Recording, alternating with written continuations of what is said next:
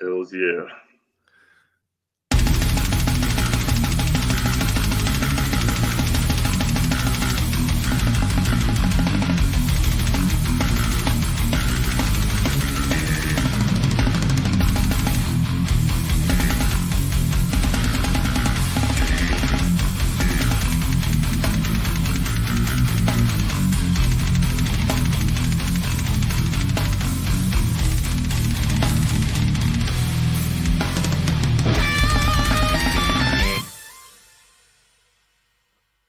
What's going on, everybody? Cali Death Podcast back once again, episode 163. I am your host, Anthony Trapani. As always, I got some resident homies with me, Casey Howard and Joseph K with me tonight. What up, y'all? Yo. Well, hello, hello. Hello to you as well. And we are joined tonight by Sean May of Bludgeoned and Violence Only. What up, Sean? Yes, we are. What's up, everybody? Chilling, dude. Just uh, for having hanging me. out. No problem, dude. Already. Um yeah, dude. No, this is uh this is cool. I I like to be uh introduced to uh representing down in, Hey, Was guy. that just- Oh, we got a bludgeon shirt on. Oh yeah. It looks good. Yeah, if we want to get into the lore already, I saw Sean and these guys play last uh in October and it was fucking sick. Nice. Oh, yeah. very sick so yeah. I uh one things that one thing that I do like about this show is that bands that I should be listening to end up, you know, coming across my radar or they end up being, you know, a, a member or two coming on the show and being introduced to a a band that I'm enjoying listening to because of the show. I, I think that's super cool. I I you know, that's just you know one of the main things that I like about this show. Just be, being able to be forced to be exposed to music. because I'm not a I'm not a deep digger like I used to be. You know, I don't have as much time to sit and dig on the internet to find new bands, listen to new bands, and so I'm just you know happy that one can fall into my lap because of the show. So yeah, dude, Bludgeon's one of them for sure. I definitely uh, we were talking pre-pod. I uh, really enjoy the vibe. It uh, very nostalgic for us, you know, 2000 early 2000 death metal musicians from California, you know, and uh, it definitely harkens back to that era for me when I listened to it. So yeah, dude, Bludgeon's sick, dude. Thank you. Thank you for saying that. I mean, you guys laid down the blueprint basically for everything we do. I mean, I'm talking about especially the California death metal scene in particular, the bands like Odious Mortem, Deeds of Flesh, Disgorge, of course. Uh, Deprecated was really sick back in the day. Um, Mhm. I mean, too many to mention, but I mean that's that's why we do what we do, and uh, we're happy to try to represent to the fullest that we can. You know, Uh, I know we're up in Washington, but that's still technically the West Coast. You know, so Fuck I think that there's there's like there's versions of trying to not necessarily repri- replicate but contribute to a style that you're influenced by and there's you can kind of sniff out the the ones who are trying to kind of coattail a style versus somebody who really loves it you know you can feel Mm. that in certain bands that there were some proto unique leader style or proto may not be the word but like you know unique leader esque bands that were happening after that first wave of unique leader that you could just sniff it out like oh they're just trying to you know sound like what's popular you know in the underground at least and and but then there you come across other bands where it's like no you could actually feel that they actually really loved this you know little pocket of music. And you and you guys do that too because i mean when you guys started releasing in 2019 right? The first well the first sing- single that i i i'm a i'm an idiot to some but i just use amazon music versus spotify because it's already linked to my my shit you know and i don't good. need another a la carte subscription added to my list of subscriptions that I already have right now. And uh so I use that and so 2019 was the earliest release that I can I, I can get on Amazon Music from you guys. Did you guys start releasing before that? It was it was right, I believe, 2018, late 2018 when we released the very first single. I mean, originally it was just on YouTube on like Slam Worldwide. We didn't we didn't drop it on Spotify or anything like that. Uh, it was just a one-off thing, and uh, eventually eventually it did find its way onto streaming platforms. But uh, that was kind of the beginning of it. After that, we had some lineup changes. I know everyone knows the song and dance that goes with that, but sometimes it takes a while to find the right fit. Uh, you know, uh, personality wise or create creatively, I guess. And Mhm. uh, um, I mean, John and I, the vocalist, you know, John and I grew really close early on just because we bonded over you. You, you called it West Coast brutal death metal, basically. I mean, nerding out over Disgorge, you know, who's the best Disgorge vocalist? They're all amazing. You can't pick one, obviously, but uh, just stuff like that. Like we kind of just immediately knew that even though what was popular at the time and what we were originally kind of being pushed toward by original drummer was like more of a beat down deathcore kind of informed style. I mean, that wasn't really what was close to our hearts, John and I. Like Yeah. we wanted to make the nastiest, fastest, gnarliest, brutalist music that we could without really caring about what was going to sell or the trends or like Right. getting streaming numbers. Because I mean, let's, let's let's be honest. Anyone that plays real brutal death metal knows it's it's not going to make you famous. Never. make you rich. You're not going to you know make a ton of money doing it.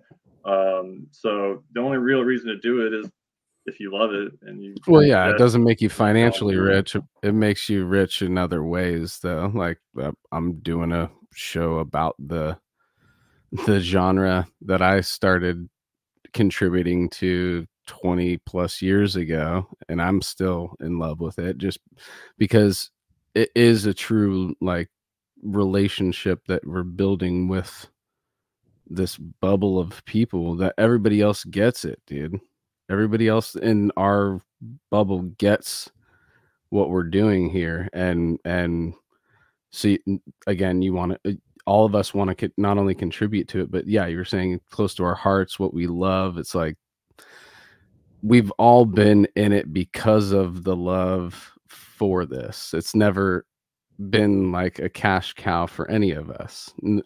I don't i, I think i i purchased luggage off of a check that i got from severed savior and I thought I was fucking sick, dude. I was like, I was going to Hawaii like in like a month or two after that, and Uh. I was like, dude, I got a check that is buying me new luggage for this trip, and I was like, fuck yeah, dude. That's that's literally something that I never was expecting coming for the first, but that like, dude, I I'm not even looking for that. I I don't get paid from this. We don't get paid from this show either. This is all done because we just love this shit. That's it. Hell yeah. And expression too. I mean, well, we there's there's got to be other genres that, but I don't know, dude. This is another thing too. I was thinking about, and I know we were supposed to do plugs and all this kind of shit, but I'm now rambling, and I got a thought. So what? Um. So let me articulate this. The the fact that we all can meet on one level um quickly in death metal and there is this like deep connection to it uh it, it now now i'm actually kind of forgetting my line of thought right there because i had i had this deep thought that i was having this week about our relationship to this this music but and this art You know And- what? yeah I just want to say really quick. Uh, I'm I'm try. I'm doing a Joel thing, and I, I recommend to all the listeners like just like put on Bludgeon right now. Like you can put on low volume, like in the background, have it in as the like a palette behind this podcast. Like I recommend it. It's dope. I can hear Yeah. everything you're saying, and I'm just like, No, I completely lost it. So now we we need to just keep going. So I I'll find Well- it again because I definitely was like I need to mention something about this on the show, so it'll come up naturally. I I'll I'll talk about Bludgeon for a sec. Yeah. So like, I mean, it's a sick lineup, and I met you guys, and I forget your bassist name unfortunately, but he was very very kind at the show. Steve. Steve? Steve, yeah. Hell yeah! And um, I mean, you've got Nick Hill who's here in the fucking YouTube chat right now. Shout Um, out. he's like you know wonderkind drummer extraordinaire. Uh, he's 18, I think. Um, Yeah, he'll he'll be 19 next month, I, I believe. If you're not too long. I mean, I mean, yeah, he's already done Putridity and tours, recorded with Bludgeon and other bands. Uh, just you know, on the come up. And then you've got Jonathan Huber, who blew me fucking away live as just as powerful a vocalist as I've ever seen, destroying this tiny stage in Seaside, California. Um, Very And, brutal um, vocals. it was so sick. And then he reminded me that he was with Pathology when I saw Pathology live 10 years ago in Santa Cruz. Um, I think did Son of Aurelius play that show as well? Um, some some other band we're connected to played that show besides Pathology. Um, but yeah, it's just like a killer lineup to be kind of like teaming up to make this kind of music uh, is is is very sick. And then you guys covered Wombful of Scabs, uh, the Disgorge classic, right in front of me, so I got to watch you guys play a song that I play. That's and, cool. uh, Dave even got to do some background vocals. Uh, I don't know if Oh, saw the that's video, true. John hands in the mic for the high I did the, stuff that uh, I did the- worked. Yeah, I did it as a low though. I was too nervous to go high. The womb full of scabs. That was actually the only time anyone's ever. Well, I used to It sing. sick. It was sick as fuck, dude. I used to sing for a band in college. I did like death metal vocals. Like we covered like nothing crazy like Amon Amarth type stuff, but it's been a while, so that was cool to do that again. Nice. It was just a great show, and uh, Fuck yeah. so that's that's what I wanted to say, just to exuberantly praise the guest as we do. Why, thank you, kind Yeah. sir. Thank you. no thank doubt. All right. Let me let's just jump into the plugs here. Mhm. battleforgecoffee.com. You know, that's always up top. The homies and deeds of flesh. We uh, love that company. Um, there might be some stuff to talk about in the distant future, but I'll leave it at that. Other than that, go there and buy your coffee and uh, get your shirts and mugs and all their great swag that they got. CaliDeathPodcast.BigCartel.com couple of t-shirts there. You know, I say this is the only way you could support the podcast. I thought about this this week too. Why do I always say that when really you could yeah, you could go there buy a t-shirt, but really just tell your friends, dude. Support us. Hit the like buttons, hit the subscribe buttons. All that stuff is It's like, contributing- Hey guys, hey guys, have you guys heard of the Cali Death podcast? yeah, dude. Maybe yeah, it's so cool. maybe we should go old school and have people start passing flyers out at shows and shit too. That would be kind of cool. Like go old school physical like that.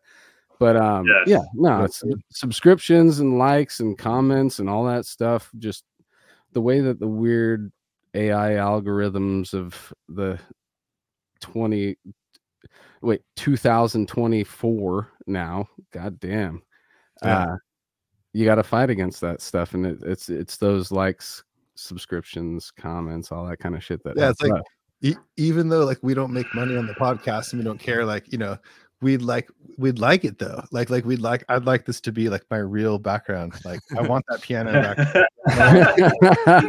no Come on, No, guys. that's i fun. think the truth Let- is is Make the my dreams come true. Come on, let's do this. the truth is is that we've seen um the response to the show over the last three years and we get a genuine response from you know the the homies that are listening to this with us every week and and i just think that if and we've gotten some really crazy messages too that about very personal things. And and just to say that we know that it makes an impact on a certain amount of people so why not get it to more people that might also it might make an impact. There's got to be somebody on out of 160 and and you know i'm just saying that this thing grows the same ma- amount every week. We, we're not on what it is right now, the way we could not promote this at all and not care because it just keeps going. But I'm saying, you know, likes and subscribes and all that might get it to some other people who are just like you that that would, you know, benefit from this because 100 now we're on 163. Um I think that it's almost guaranteed somebody in the metal community is going to find somebody we talk to and want to hear from them. You know what I'm saying? And yeah, all right, enough of the. I've, I've overplugged this show already. I feel like that. Uh, Twitch.tv slash Cali podcast. Where you can see Like, Gotta watch our show. I are you watching it? I just feel weird because I don't do that. That's what's fu- what's funny about it is that I don't do that so much that when I do do it, it feels weird. But twitch.tv slash Cali Death Podcast is where you can see it live every Thursday, right now. right now, here and now. All right. Yep. We- Uh, shows that you want to throw out, Professor? yeah, I'm gonna I'm gonna run the usual. I got Gulf Coast Death Fest coming up in March. Uh, shout out. Yeah, where are you on that, Sean? I want to see I- you. We should be on it. I wish. I mean, I think they'd hit us up to play it last year, but we just couldn't make it happen then. But just I in- hope to. I hope to play it in the future for sure. I think it's that green logo. Oh, yeah. yeah. Uh, followed by New Jersey, uh, mid March, March fifteenth. Nice. Um, and then there will be a tour for another band after that. And then I also want to plug um, a band I actually announced I'm I'm joining as a session drummer for last week. Uh, I joined and I didn't I didn't make the announcement last episode, but uh, it's called Parasitic Septicity. It has Daniel Benavides, I think is his last name. He played in Vile for like a very recent West, uh, I was sorry, Texas uh, show or set of shows. Um, but he's just a killer guitarist and he's got this band and we have a homie named sebastian um, from i think the colombian scene who i just talked to today for the first time doing vocals it's kind of like he's assembling his musicians to bring his thing to life and i just tracked drums for the first song uh and it's fucking super brutal like the heaviest most brutal shit i've ever recorded like it's definitely like disgorged downstream like pathology brutal brutal heavy technical um so i'm very psyched on it so i'm shouting that Oh, one out for now Nice. Sick. Fuck yeah. All right. and uh, also if you yeah. need session drums hit me up i'm cheap Jesus. And i it got just the like, studio set up I'm announcing I'm, I'm in another band. It's like, oh really? Like, right. what's it called? It's like, you know, that's awesome. yeah here I want to hear. it. That's sick, dude. You yeah rule. just follow me and on on the on the gram and i'll post a clip pretty soon so hell yeah, nice. and generatorrehearsalstudios.com SoCal is that that's where you're gonna jam from now on Mhm. if you're listening to the show and you're in the Good jam. SoCal area. Boom. Yeah. Sean, where do you guys where do you want uh people to go for bludgeon and violence only uh information, merch and otherwise? Well, right now, the best place for violence only is the Facebook page because I'm pretty sure that's all we have right now. But we got Instagram coming. We got all the, the usual suspects coming. So uh, you'll be able to get all the info right now on Facebook. But as far as Bludgeon goes, we're on Facebook. We're also on Instagram. So uh, at Bludgeoned Official is the best place to find all things related to us. Uh, I think there's probably a LinkedIn link in there somewhere, but or sorry, link link tree. My bad. But um, Mhm. uh, we don't have any merch going right now since we basically, unlike a lot of bands, we're like extremely DIY to the point where we pay for every single merch order up front. We don't. Uh, I mean, we pay like straight cash.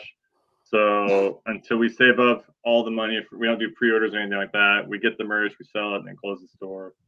Um, is it smart business wise? I don't know.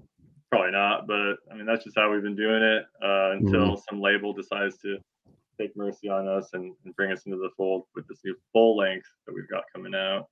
Um, yeah, but we'll talk more about that later. But yeah, Bludgeoned Official on Instagram, best place to find info for that, and then Facebook for Violence Only. If you search, I'm pretty sure we're the only one on Facebook. So yeah, there's that. Right on. All right. well, let's uh let's dig into you, sir. You're the you're the one Oh, in the spotlight. Let's go. Let's go. so, uh, how old are you? I am 34 years old right now. All turning 35 in March. Okay. So, uh, throw us in the time machine, dude. Take us back to childhood. What was that all about? Um, art, creativity. When did that come about? Were your parents creative people or not? You know, just give us the the, the lowdown, the the baseline. Fair enough.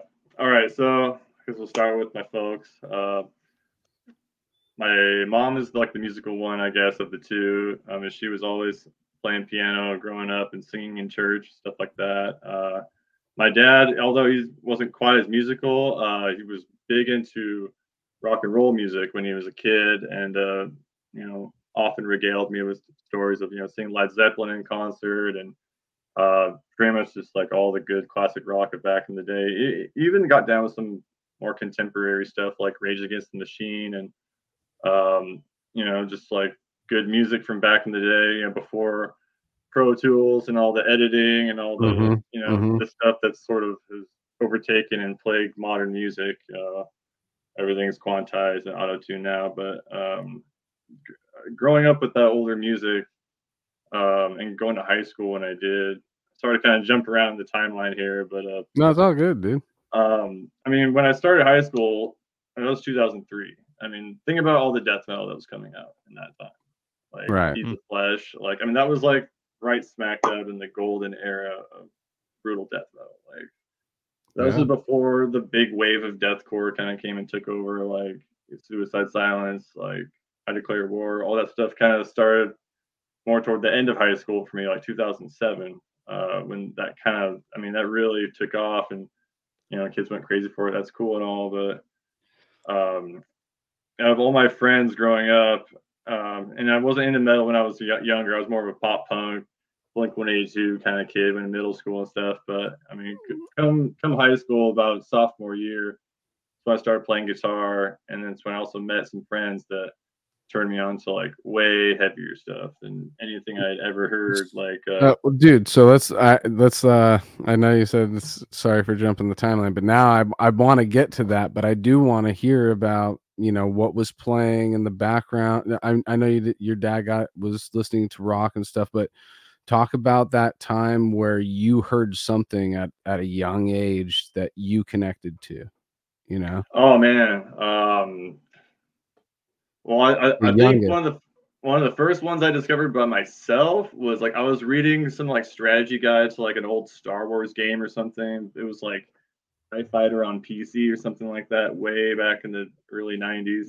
But uh, the the author mentioned Jimi Hendrix and was like said he was Mhm. like this. It made some analogy. He was the sickest guitar player ever. So I had to like yeah, kind of seek out his music and look it up. And like I'd never seen. I know it's kind of stereotypical, right? You know, like metal guy No. sees someone light a guitar on fire, like break stuff, and also shred crazy stuff behind his back and do all this. Like so, it was just a mixture of like skill and and bravado, but also this like crazy like self-destructive negativity. And theatric kind of yeah. all that like man to get to a young brain it's just like you're you're just enamored by it you know and like you're like that's like the coolest that's the coolest stuff i've ever seen. And then like going on to be like who else can shred guitar really good? You know discovered van halen that way uh I was a kid, you know, you know, the first time I ever heard like Pantera's music and like heard Dimebag play guitar, I was like, oh my god, like I was, I was absolutely blown away by that. So and the um, home, there was definitely, the home videos too. The Pantera home videos. Remember those, dude? oh yeah, Oh man, I, I can't even remember how many times I've listened or watched that, dude. Mhm. There's, there's so the four of them, right? There's four different home videos, I think. Something. Maybe yeah, more. I'm, I'm a little rusty I- on my Pantera lore right now, honestly. My my friends had them. I watched them once or twice.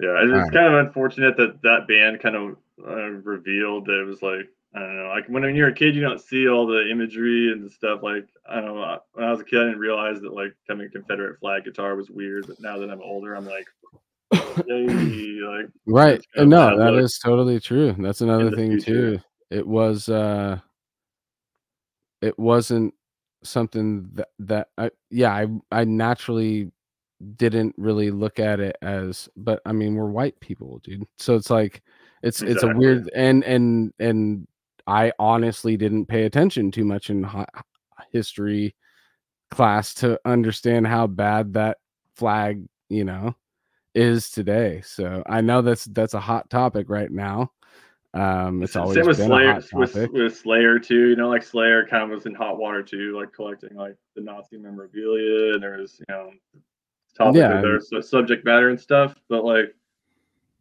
it's one of those things think- where when you're again, I was a kid, you don't. You, you you automatically separate the art from the artist, and you just you just hear the music, and you're like, "This is really sick." Like, Yeah, dude. And then I'd go and watch monster movies, which also wasn't real. Like all of the entertainment that came in was like not real, technically, Yeah. because I don't know, just the way you perceive it as a young kid is it's all outside of you, and you're just taking it all in. You're like, what the fuck? Uh, All this crazy shit's coming at you, and you know, but it it yeah. So things get in there and yeah obviously the confederate flag thing the phil thing like all that has definitely tarnished the pantera name it's never going away um that that has you know surfaced again you know every time phil gets popular in the headlines then that starts to come out again he fucked up and yeah there's there's weird shit to it so it's like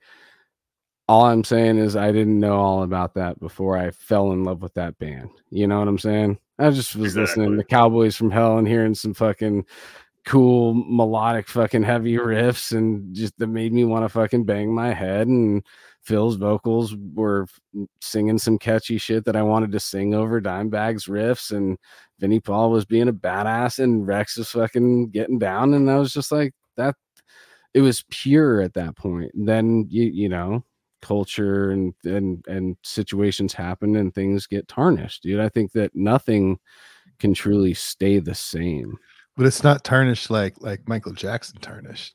yeah. see that's that's think I was going there, huh? yes that's a different kind that's a different kind of tarnish that you can't That's a fucking different wash kind of off tarnished for sure. Yeah, you can't wash that off. yeah That's that's yeah, it's sticky, dude. That no for true. sure so that's what i'm saying but i mean in reality even uh low key anything that you that it was golden at one point is going to tarnish you know and um but some things tarnish in a more ugly way you know Yeah. I mean, all I can say is eh, with anything like that, you just take anything positive that you learn from the band. Like if, if you learn some pentatonic scale licks or like, you know, some something of of intrinsic value from listening to a band like Pantera, then it's it's it's a it's a it's a win still. Like I mean, you don't have to take the hateful ideology or any of that stuff. I mean, as long as you can assess the band rationally, like I said, just try to take the good stuff from it. Like I mean, there's definitely some valuable things I learned about playing guitar just from watching Dime's fingers and his wrists. I mean, I mean, he had some of the best technique out there. Even Steve Vai would say so. Like, so I mean, that's Yeah. neither here nor there. I mean, yeah, I think we're all fans. yeah that's the thing i think that the art is it's another one of those like separating the art from the artist but when you make music visual and then symbols are used they're uh, attached to the music and then things get a little fucking weird you know if you're if you're making certain statements like a more extreme version of that would be national socialistic black metal you know where Oh, they gosh. just go they go full on they go full Yeah. into that whole thing like what's more evil than satan um hate for every other human besides the people of my heritage and all this kind of shit you know so it's just i i, I think that um I was naive to just make our point again on Pantera because definitely don't listen to any national socialistic black metal. Fuck that. yeah, shit, that's a that's a Fuck no. Those people. that's a no for me, dog. That's that's that's a big big no no for me as well. And uh, but to I am a person who grew up on Pantera and now has to explain myself in the fact that I grew up on Pantera while those symbols were it stirred up into it, you know? And I didn't eh, I didn't align with any of those symbols. I just liked fucking the music, dude. That's it. And I and I don't think there's any real and, and maybe can somebody can point something out to me, but there's nothing actually racist about the music itself. There might be some Phil lyrics that I should have read that, but I don't know. I don't think there is. But yeah, all right. That was a big long oh. Pantera thing that I didn't realize we were gonna get into. The, the the positive thing is that eventually, you know, that musically even it wasn't enough to satisfy my like growing addiction to like heaviness and like wanting things to get more extreme like and so enter you know getting my subscription to guitar world and then finding out about this band called the dillinger escape plan that was like name dropping bands like necrophagist. Grant granted i was like 16 years old. I had just started playing guitar. You know i, I thought dillinger escape plan was the craziest most technical thing i'd ever heard. And then their guitar players like check out epitaph this cd by this band. And i was like okay i'm gonna check this out. Put on the headphones and I'm like, oh my god! Like it was like my mind completely melted. Like that. Yeah. Speaking of which, fucking Christian, dude, what the fuck? Yeah, the That the cover solo video this week. Yeah. Uh, isn't there like the second one? Was it a different solo or is it the same one? No, I saw the video, like the the epitaph solo, right? That he posted. Is it just one or is there two solos? This one. I think it was just one, but Uh, yeah, dude. so clean, so clean. Clean, yeah, it's like yeah, it's all sick. Oh man, It's Yeah. crazy. He was only like 19 or 20 when he recorded that, right? Yeah. It's insane. And again, that was that was in the era before all the Pro Tools, all the editing. Like you couldn't just go like move Mm-hmm. around clean guitar stems the way you can now. I actually I would push back. I think that's the album that kind of started all that, to be honest. Do you that's think they I've were? heard. You Yeah. think so? Yeah, time. because it sounds literally so perfect that it's like Okay, so It's- well, I mean, it sounds there edited. There was some I mean, albums around that time that we're able to do things like that. um, I I've heard it from reputable sources that that whole album is like two notes at a time, basically. Um, very chopped. Yeah. yeah, Um, I wouldn't but- my thing, my thing with that is like, okay, Recording technique. I mean, it's it's you can it's arguable if you agree with it or not, but that is just it's like filming or something. It's like saying, oh well, they did the scene and they did this, they cut the scene like too many cuts or something. You know, you're like the end. It's just a scene. You know, yeah. but if they play it live and they can. Who cares? You know. well, and the in the in however many cuts the film takes to make it a better film, that's Yeah. the whole point. They're trying to make the best film. Well, And you don't even care in if they our in our situation, we're trying to make the best album whenever you know with whatever we have as our resource to s- freeze that art in time. You know, it's basically uh, an artist painting a picture over and over and over again at practice, and then okay, here's the one that's finally gonna like go out and then it's it- there's no other way we can i mean we can repaint that painting live on stage but everybody's to know this one painting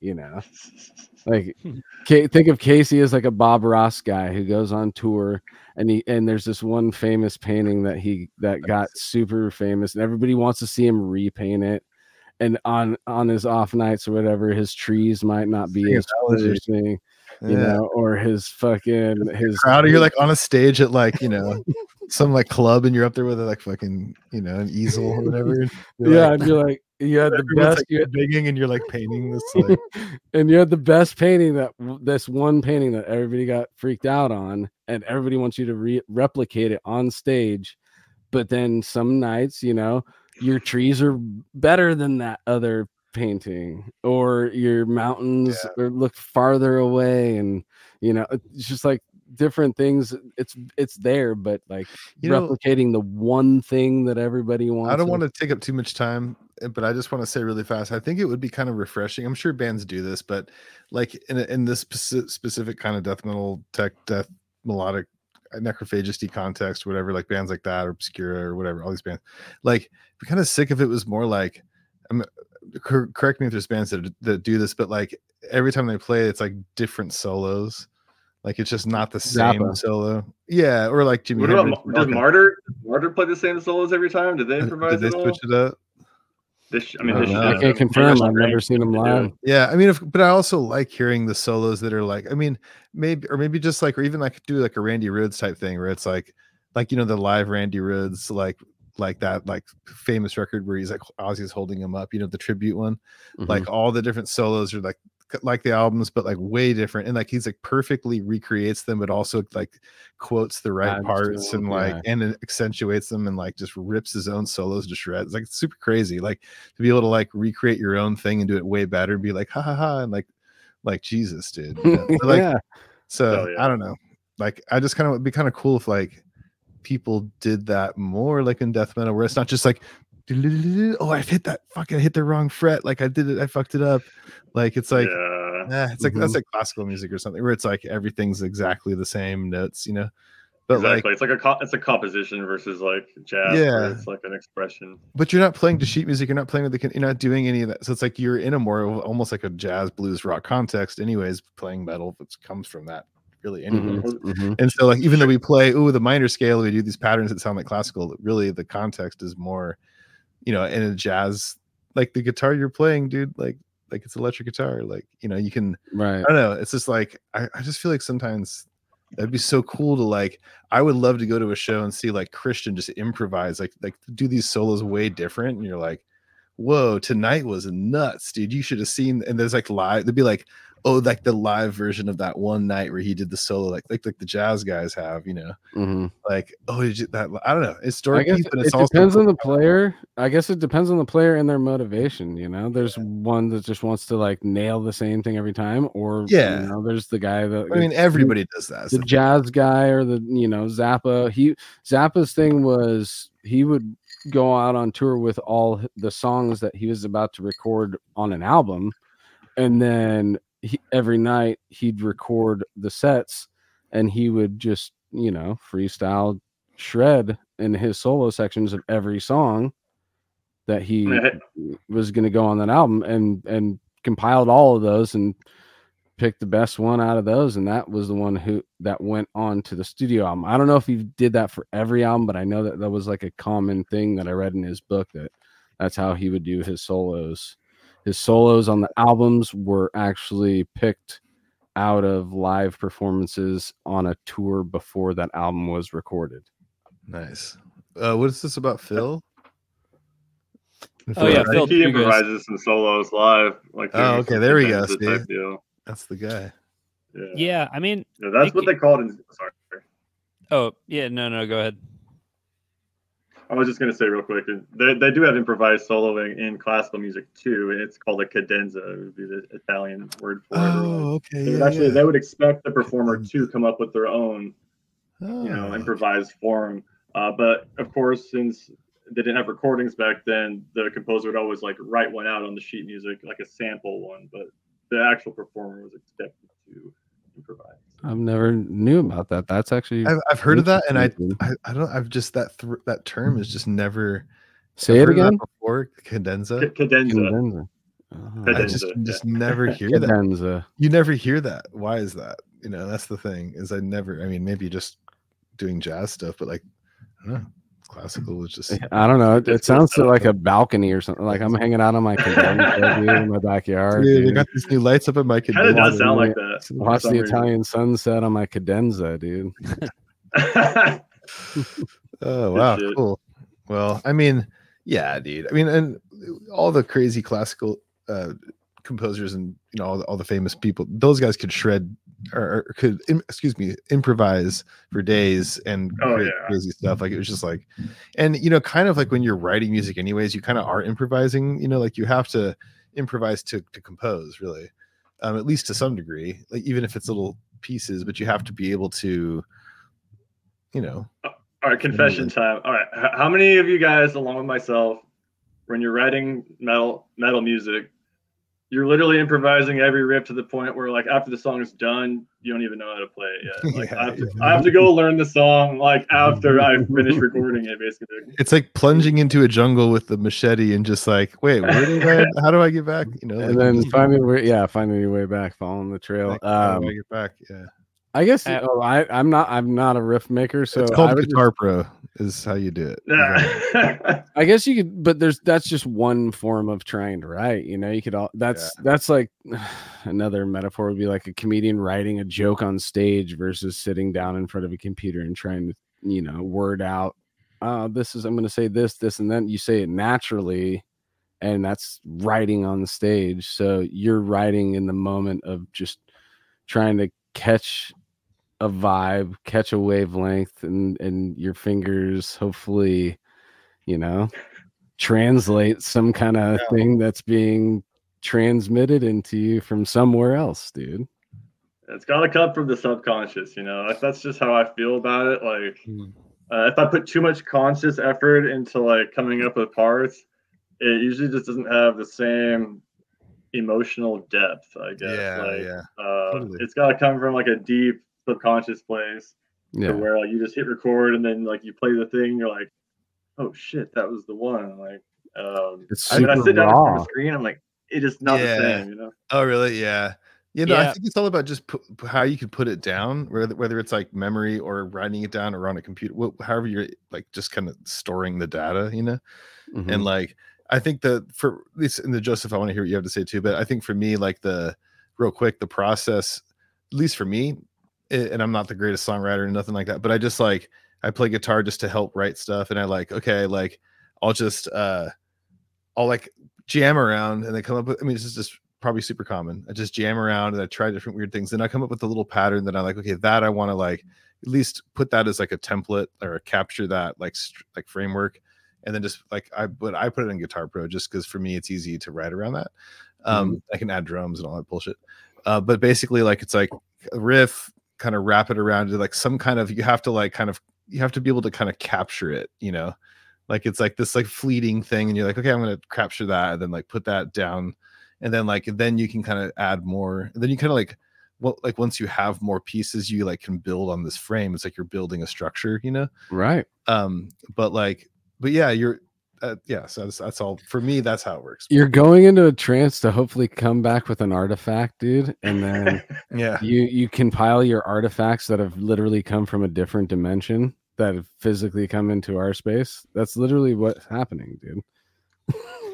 Yeah, I it. exactly that. What You're said. Indiana Jones in another dimension coming back with little artifacts, dude, and We, we all yeah, we all have And our arranging takes. them in the perfect way to where what's, we what's yours? What's yours, Joseph? Odious Yeah. Mortem album.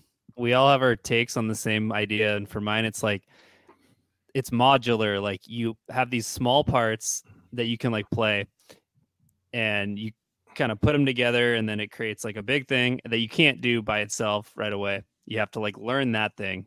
But like each little thing that you added you could like play in the moment. So it's not like things you write are like literally unplayable. It's just like you only write small parts and learning the whole section together is like a whole extra thing. It's like the performance rather than the composition. Mhm. So, yeah, that's, That's- my take. I love that. And just to add to that, like it's like really cool to write something that you like really like and you're all proud of it. And then you're like, fuck, but I can't play it like really well, like yet. Like you That know, is a sick one. Yeah. it's an interesting and that was like the early days with Guitar Pro, and we're like, oh cool. Like I remember I like wrote this one song like way back when we first got Guitar Pro 5. It was like an odious thing, and it was some new after cryptic something. And I like showed it to or whatever time frame it was. I showed it to David and Dan or whatever, and they're just like, dude, no, I can't fucking play it. It's like it's all over the place, like these weird sweepy things, and it was just like too. It was early of Dissonant that song, like early version of it, Mm. but Dissonance out um whatever. Who gives a fuck? The point is that it I, was just I know what it is.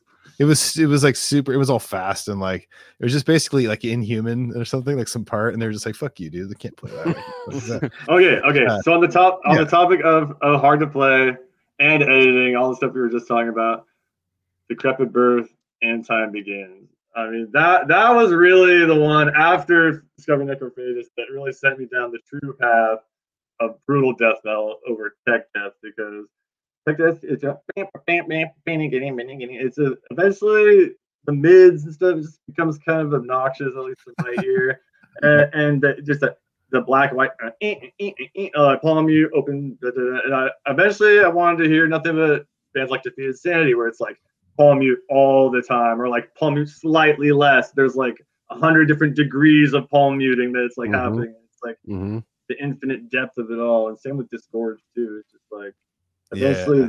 it's like it's just as technical and extreme, but in a way that's like way more like like this instead of like you know just that is my take on that. I that. I think that um it. and Disgorge blurred the lines of a lot of things that were happening too. If we're gonna keep mentioning Disgorge um, as a pioneer in this shit, I think that Gotcha. they, like when things were very uh organized, Disgorge was like, "Nah, dude, we're gonna bleed outside of each one of these lines you guys have set up and make this like more fuller, denser, deeper." more expanded version of what is happening, you know?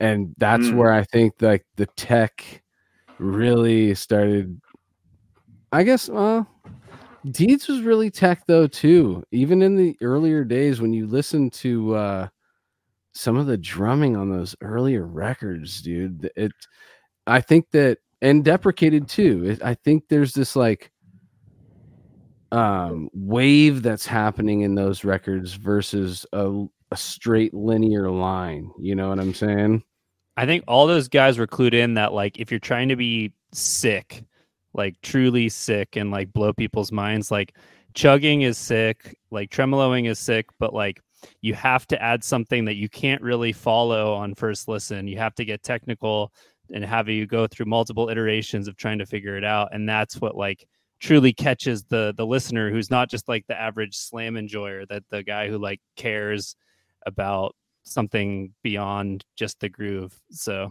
yeah, I Mhm. think they were all clued into that. Like all the classic bands have at least a few passages or hopefully more passages. And like all of inbreeding by Deeds of Flesh is they were just going down that route, like as far into the labyrinth as possible. So Yeah.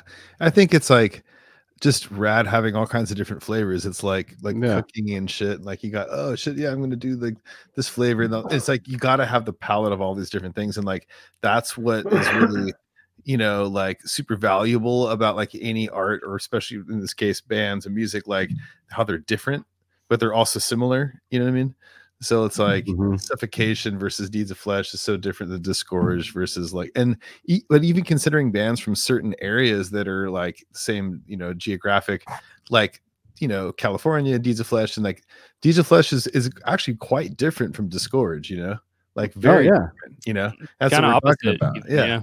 yeah. And like and of course and and then there's bands where you can like okay there's elements and they mix this and mix that but like each band really has its own like if every cali death is totally different. Severed Saviors i mean they're similar to the outside ear but like to us they're like very different i know? think that Night if and you yeah. if you were to uh, if you're gonna make a cali death metal milkshake or smoothie it, All deeds right. of flesh and Go on. disgorge are kind of like the base the first two ingredients you throw in the blender and then you start to add your own flair to it. Deeds is like the yogurt, Disgorge is the banana. yeah but then what's like depending protein on how much uh, wait what's that? Then what's Severed the is- powder? A little Mike Gilbert, you know, oh, okay. Yeah yeah yeah. powder mike's in the in the spice cabinet spice cabinet Shout out to Mike Gilbert getting the job playing for Cynic though. That's fucking crazy. oh shout out Yeah, dude. I know, dude. So it's a long time coming for this. Uh, I mean, this is a, a you know behind the scenes. The Cali Death crew has known about this for quite some time. I mean, it all started bubbling up on uh, the two year anniversary episode. That's when they met, and it just Mhm. snowballed from there. Casey, you know, homies with Paul, me, homies with Paul, and and that performance that Mike did on that. Anybody who hasn't seen the two year episode, go back to see. You could see the beginnings of literally Mike Gilbert being announced in the band today. The beginnings of that happened that that episode right there, and he got to play a song, a cynic song for Paul, and it just yeah snowballed very quick after that. Shout out Paul It's Masvidal story it's fucking awesome. it's a it's a it's a perfect it's it, it would think about joining your favorite band guys just think about joining your favorite band of all time that you that you've had for decades, and like that- Iron Maiden or something. Right. That's that's Gilbert right now, dude. And uh we love we love him to death, dude, and he deserves it all, dude. Shout out to Gilbert for always letting me uh do it from his house. He's uh he's uh out, out of uh capacity right out of capacity. I don't even know what I'm trying to say right now.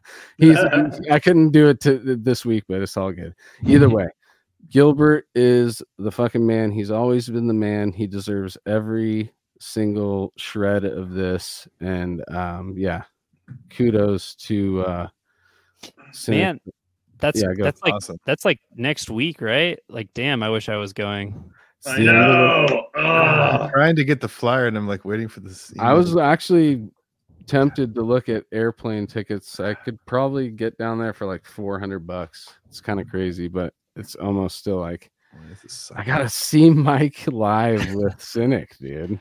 I had Yeah. a I have a prior commitment. I'm going up to the Bay Area, but I'm like, oh man. Well, Yeah, Enjoy y'all are, everybody that Y'all are to see it. Closer. it's at it's the Kiesel, by the way, for people who Yeah, I'm, I'm about to post it. I'm trying to get the flyer on the thing, man. Hold on a second. Yeah. Kiesel, they're Yeah. hosting their like Ian, Ian may be there, dude. Shout out to Ian in the chat. Sick German Magazine, the homie, always hanging with us every Thursday. Sick, dude. If you're there, Yeah. dude, it'd be so rad to get some uh some footage, even if it's just some decent phone footage, dude. And and we'll do uh, uh an exclusive Cali Death uh watch along. hell yeah. If you could do that, dude. Yeah, I Or just want to keep singing.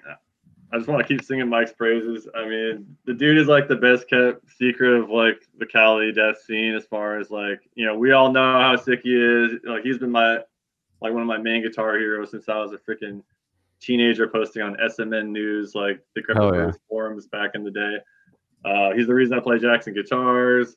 Uh, you know, I wanted to get an ENGL amp for the longest time. He never could afford one, but uh, he's he's the man. I mean, we all know him for the Jedi grind, like picking technique and all that crazy shit. But uh, he can play every style of music that there freaking is. I mean, from jazz to flamenco, cynic, obviously. And And he's Yeah, I- super humble too, dude. He'll never like sit there and be like, "I'm sick." He'll just fucking show you that he's sick, you know. and and then Oh, he'll, "Oh, he'll show you the SR71 Blackbird drawings that he can't stop imagining in his head.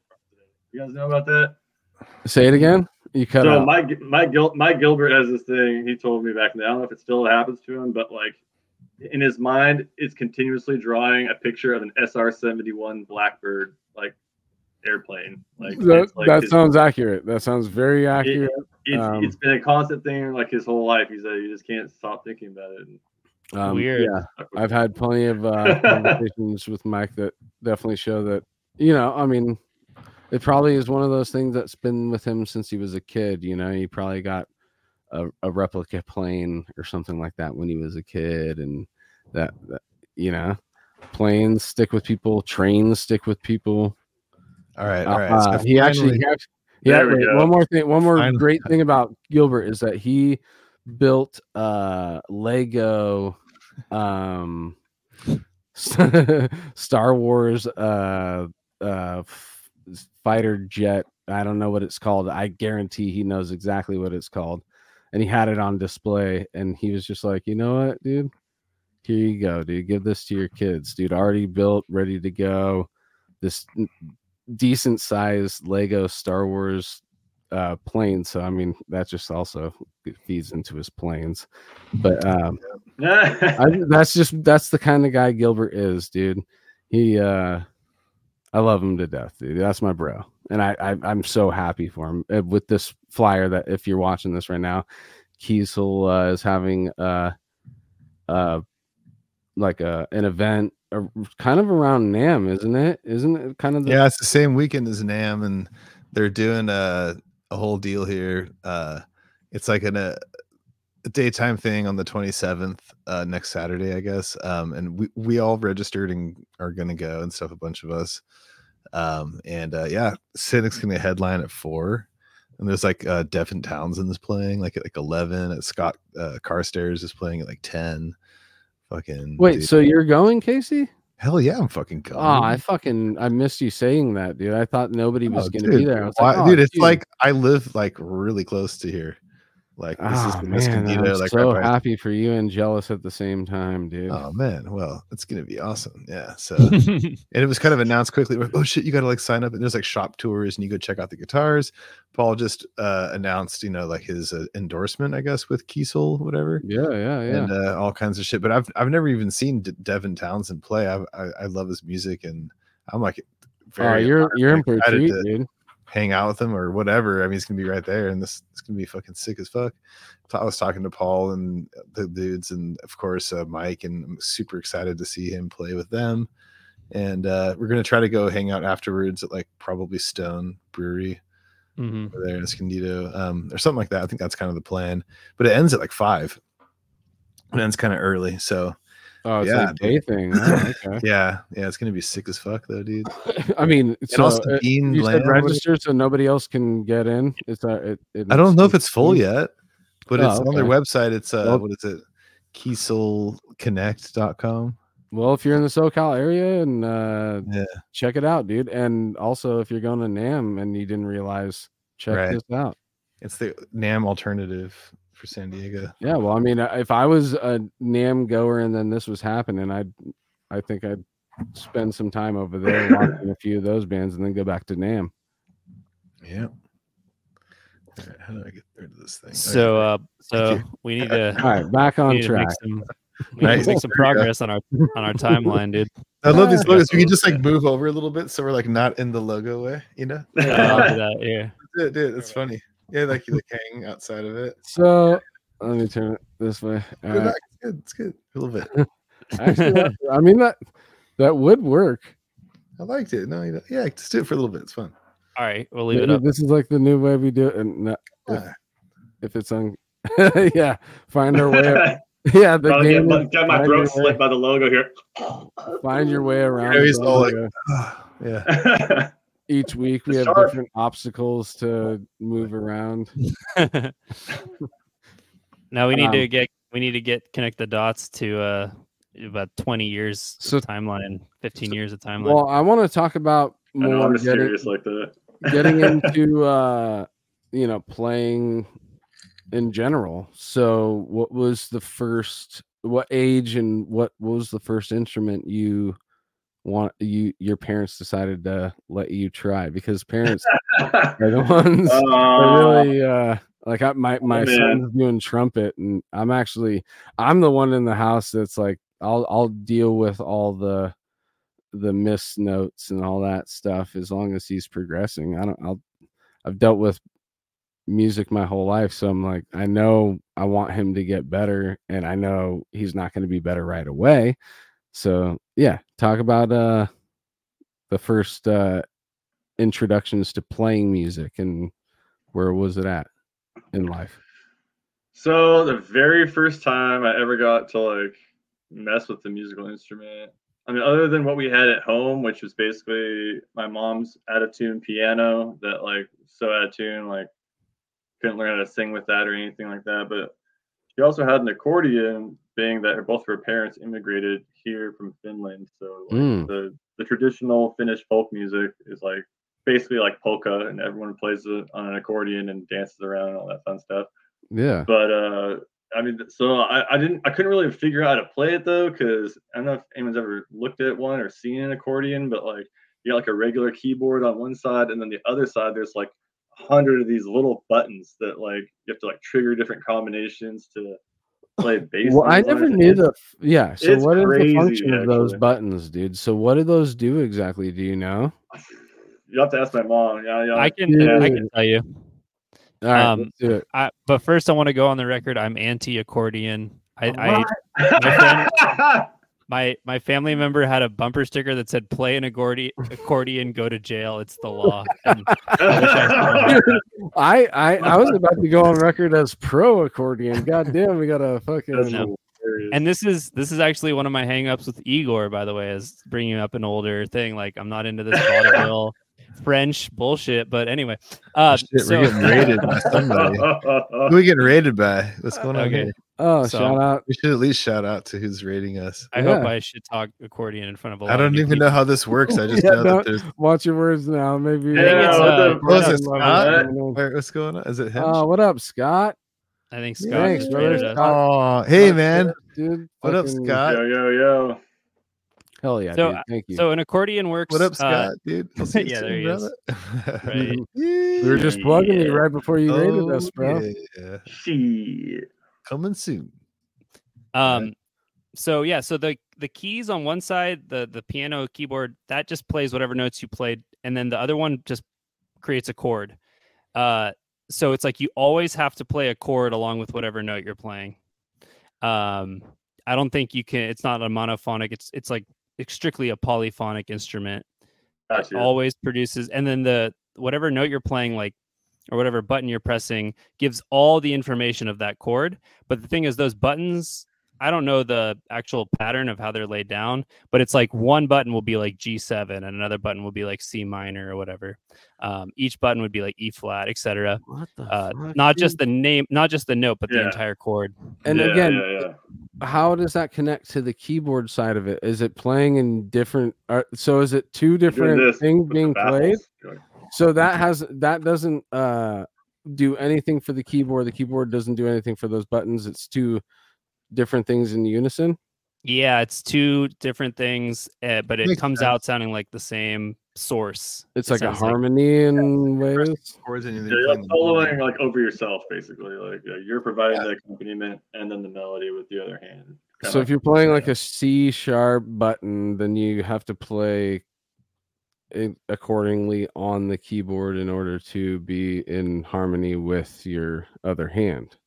Mhm. yeah, Ah, trip, dude. That sounds so fucking there- confusing and complicated. Are there different types of accordions that you need to play for different styles of music? Like if it's more chromatic stuff, like like the dudes I saw playing with Al Di Meola and like Italian dudes, all super fast and crazy. Like, is it the same accordion, or are they like playing a, a, a different accordion with more?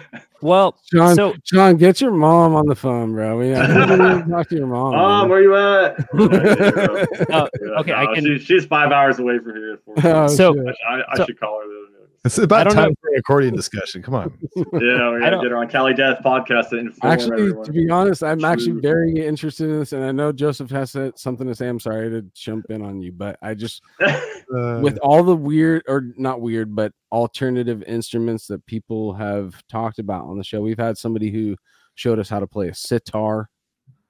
Um, we've had other people talk about other instruments, and but we've had never had somebody who talked about an accordion. So this is where it made my ears perk up and want to listen. And Yeah. I I'm mean- talking now. I mean, there's times when accordion can be sick. I know, like in like uh that like hot club jazz kind of music, like Django Reinhardt and like Jimmy Rosenberg, and that's kind of stuff where it's like super crazy acoustic guitar shredding with a pick. Um, Mhm.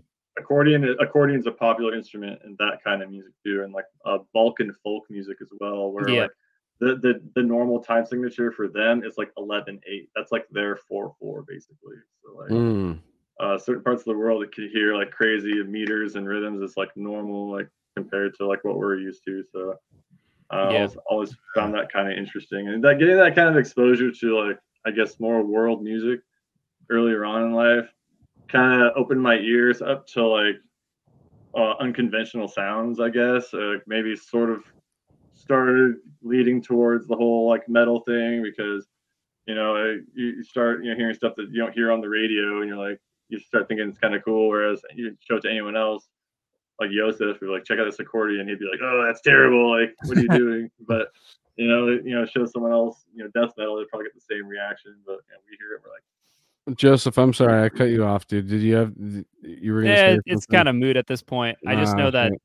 you were asking about like if there are different kinds of accordions for different styles. I don't know the name of the general family that they belong to, but melodicas are the same Mm. type, and that's you know like a little one-handed keyboard that you play with the two. I was actually wondering if Sean, you might have fucked with it when you were like in your reggae era, because I know you played, and I Yes. expect we'll talk about that.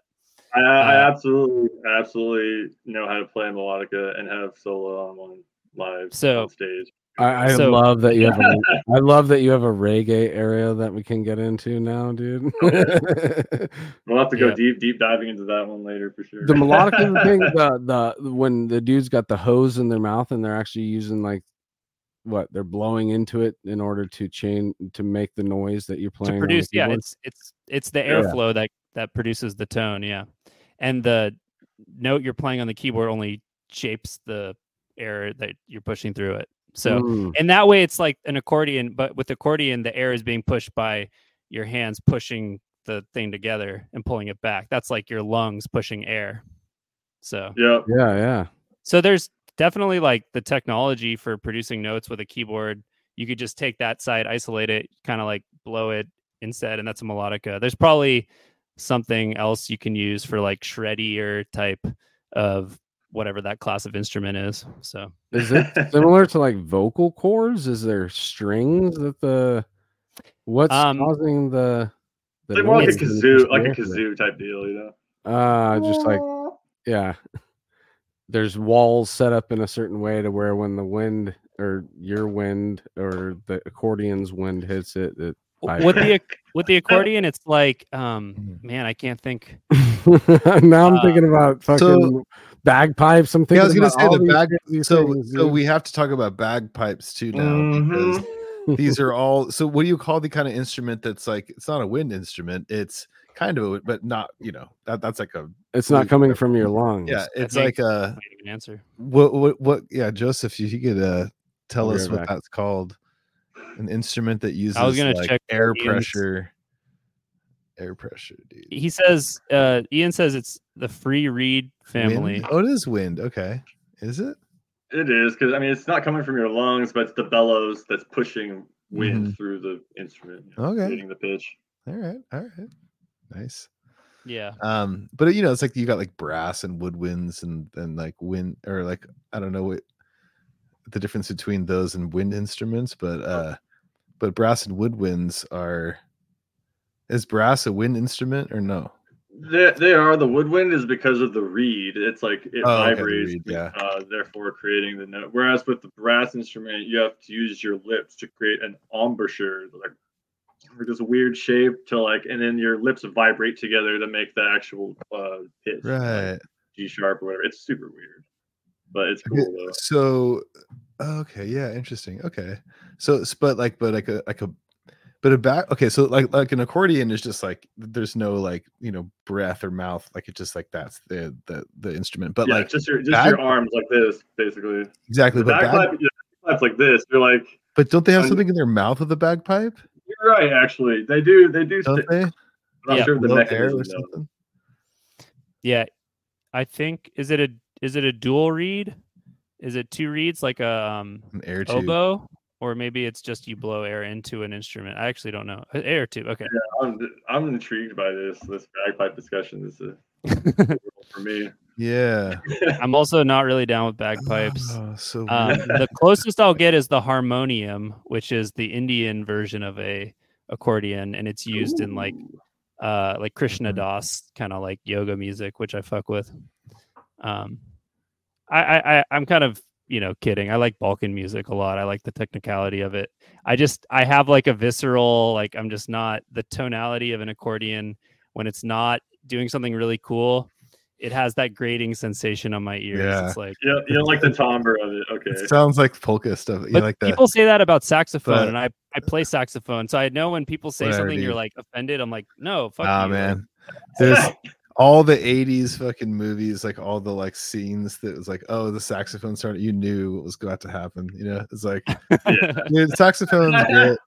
No, but like the thing about saxophone that people don't really understand is like dude have you ever like played with a saxophone player like right in front of you or had somebody just shred a saxophone like right in front of you like on, like on your bed or like you know in your room or like it is like insane it sounds rad like right in front of you or like playing in a little jazz combo and this dude who just is really good it's fucking Yeah. so sick but like on a record i don't know it just doesn't have the but then it does with the 80s jams but it's not the same as like live sax like those instruments like you have to feel them like or even like a Yeah. tuba like or something like sitting in front of a tuba dude you're just like what like it's a boom boom, boom. like it's it, you feel it in your whole body like so like like those instruments were like physical like you feel Yeah. it you feel you know and so like on a record they translate and like a lot of instruments translate well on recording whatever that's you know of course how that's evolved over the years but like but but you know it's just like some don't translate the same. You know. My first ever introduction to Yeah. the professor, he was playing saxophone in an improv jam. oh, that's, with that's another example. Oh yeah, duh, exactly. Yeah, that was literally the first Yeah. musical video I ever watched of the professor was him playing saxophone with Diego and Casey. Yeah, that was fun. I think I remember that video actually. Oh yeah, I think I do remember that one. But uh, what was I about to say? Oh yeah, the sax playing on that. Remember that one Ihsahn solo record, But there's like freaking eight string guitars and sax. I actually didn't mind that. That actually was, sounded all right. Mm-hmm. Not- Yeah, that was a great hate that. record. Yeah, I love that. But record. um, but to answer the original way back question, yeah, when I was in band in like sixth grade, going into middle school, my parents asked me fourth grade, "What instrument do you want to play?" You should play one. I was like, "Uh, can I play the saxophone?" Of course, that was my first go-to. Like, I want to, but too expensive. So they're like, "How about this clarinet?" Mm. That's a good. Uh, that's a it, good it really wasn't for me. This wasn't Sorry. my thing. Like I ended up not taking it seriously. I ended up as like last chair, like the worst clarinetist like in all of band. I kept trying to like challenge my way up past these two girls that were sitting in front of me. And it was like of course it was all chicks in the clarinet side. I was like the only guy. So just like I was miserable. Eventually when I got this like this like dental thing, like a retainer or something, and like seventh grade, I used that as my excuse to like, oh, I can't play with this thing in, so I'm done. I'm just like kind of kicked it to the curb. Yeah. But I um, later on, much later on, I would like appreciate some of the stuff I learned all those years back in band. Like by the time I picked up a guitar, I didn't even know what a scale was anymore. Like when they introduced like scales and chords, I was like, what the hell is a scale? Like I, that's that's how like much I had forgotten. But later on, I connected the dots. Like, oh, it's exactly like the things that they made me play on the freaking clarinet.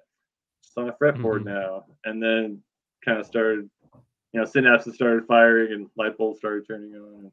Yeah. I started figuring it out from that. But I mean, I mean, when you're a kid, you don't always appreciate uh, the stuff that your you know your parents are trying to get you to do. I wish I had like taken up piano when I was younger. I didn't start doing that till community college. You know, when I started going there to study music and stuff. Uh, learning that and then doing the ear training stuff was probably far and away the most beneficial stuff I've ever done to advance myself as a musician. Like Ear training. What do you mean?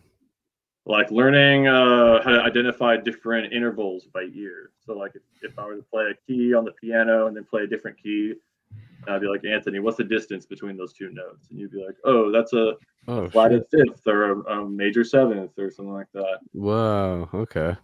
And then once you can hear the math, basically that is music, like then you can start Yeah. to see it in your imagination, like the fretboard patterns start popping in, and you start hearing stuff like instead of melodies you already know from popular songs, like then you might start hearing original melodies of your own start popping in your head, and, and you'll be able Yeah. to identify what the intervals are for the training. So It's gnarly are the audition uh, things for colleges, like audition tests for that kind of stuff, and they just throw everything at you, and it like the different different levels, and then like it just gets so insane. But by the end, you're like, "What people can do that?" You're like, "I don't even like know what you know," and like uh, I remember I did it at SF State, and like and it was like the classical ear training test like and i like went in just kind of like i hadn't even really i had done ear training before but i sucked at it. And i was like oh it's solfege i gotta learn you know you know do mi sol mi or like all this fucking and i was just like fuck i suck at this so bad. And uh dude the test was like the beginning parts were pretty easy like the, the first part you know so they place you you know and it was like Uh-huh. okay it's pretty easy pretty easy and then it's just like by the end it was like Bach pieces with like four species, fucking whatever, or like how I don't know how different four different like notes going at the same time or whatever, like counterpoint. SATB, like- yeah. And you're like, you're just like, I'm just like laughing as I'm doing it. I'm like, this is so insane. Like, how the fuck do people just can they just like take a test and hear like four different melodic or four different notes, you know, interacting together on four different points and like write them all out perfectly, like like and to hear all that is just like It's like a Jesus wine Christ, man. sommelier, dude, who could pick out like all Those the tones Yeah. of a, a glass of wine or something like that, you know? Yeah, yeah. uh, It's it's There's a- it's exactly that. It's like training Yeah. a sensitive uh the sensory Yeah. organ to But be you- super. I didn't get all into the classical stuff, but you do learn. Like mm-hmm. you you learn how to like there's like a technique, there's a way to do it, you know. And we did ear training in a different sense, like on the jazz shit, but it was like still it was like a, from a different angle, but like but that the but the classical fo- focuses a lot on the counterpoint stuff and species counterpoint, like and so there's like different amounts of notes at the same time, and you have to like identify them all as individual and how they interact with each other. And there's rules you're not supposed to break and all this kind of shit of like note directions and interactions. But but yeah, but like, but it's dude, to to be able to just like be that good at it and hear all those things and be able to nail a test like that. Fuck, dude. Dude, Like, I'm gonna wanna- break I- Sean real quick. Uh, I, every time I look, it's actually you've yeah, I think you're frozen, bro. You you've, might wanna you've caught up. You've actually out of all the people on the show, I think it's a, a there it is. Bill. Oh, he's back. Oh, shit, shit. right back Nice. as soon as we said something. Backstreet's Nice. You had a, you had a nice little like side Yeah. smile though. It was, it Yeah. was- It was a good like freeze spot, though. How, how do they always, they always seem to freeze in such good moments, you know, or funny. It was like then it like freezes like it's Too funny. shit. Um, was gonna, what were you gonna say species, dude. I was just gonna say the word species. Species. Talk By the way, I watched that music. movie recently and it was great again. Oh yeah, dude. Shout out, dude. But that's crazy that there's species of what of uh, uh, uh, when it when you're talking species in music, what does that mean? Well, I think he's- he's referring to the SATB, which is like soprano, alto, tenor, and bass. Those are the four voices that you're going to be dealing with when you're. Mm.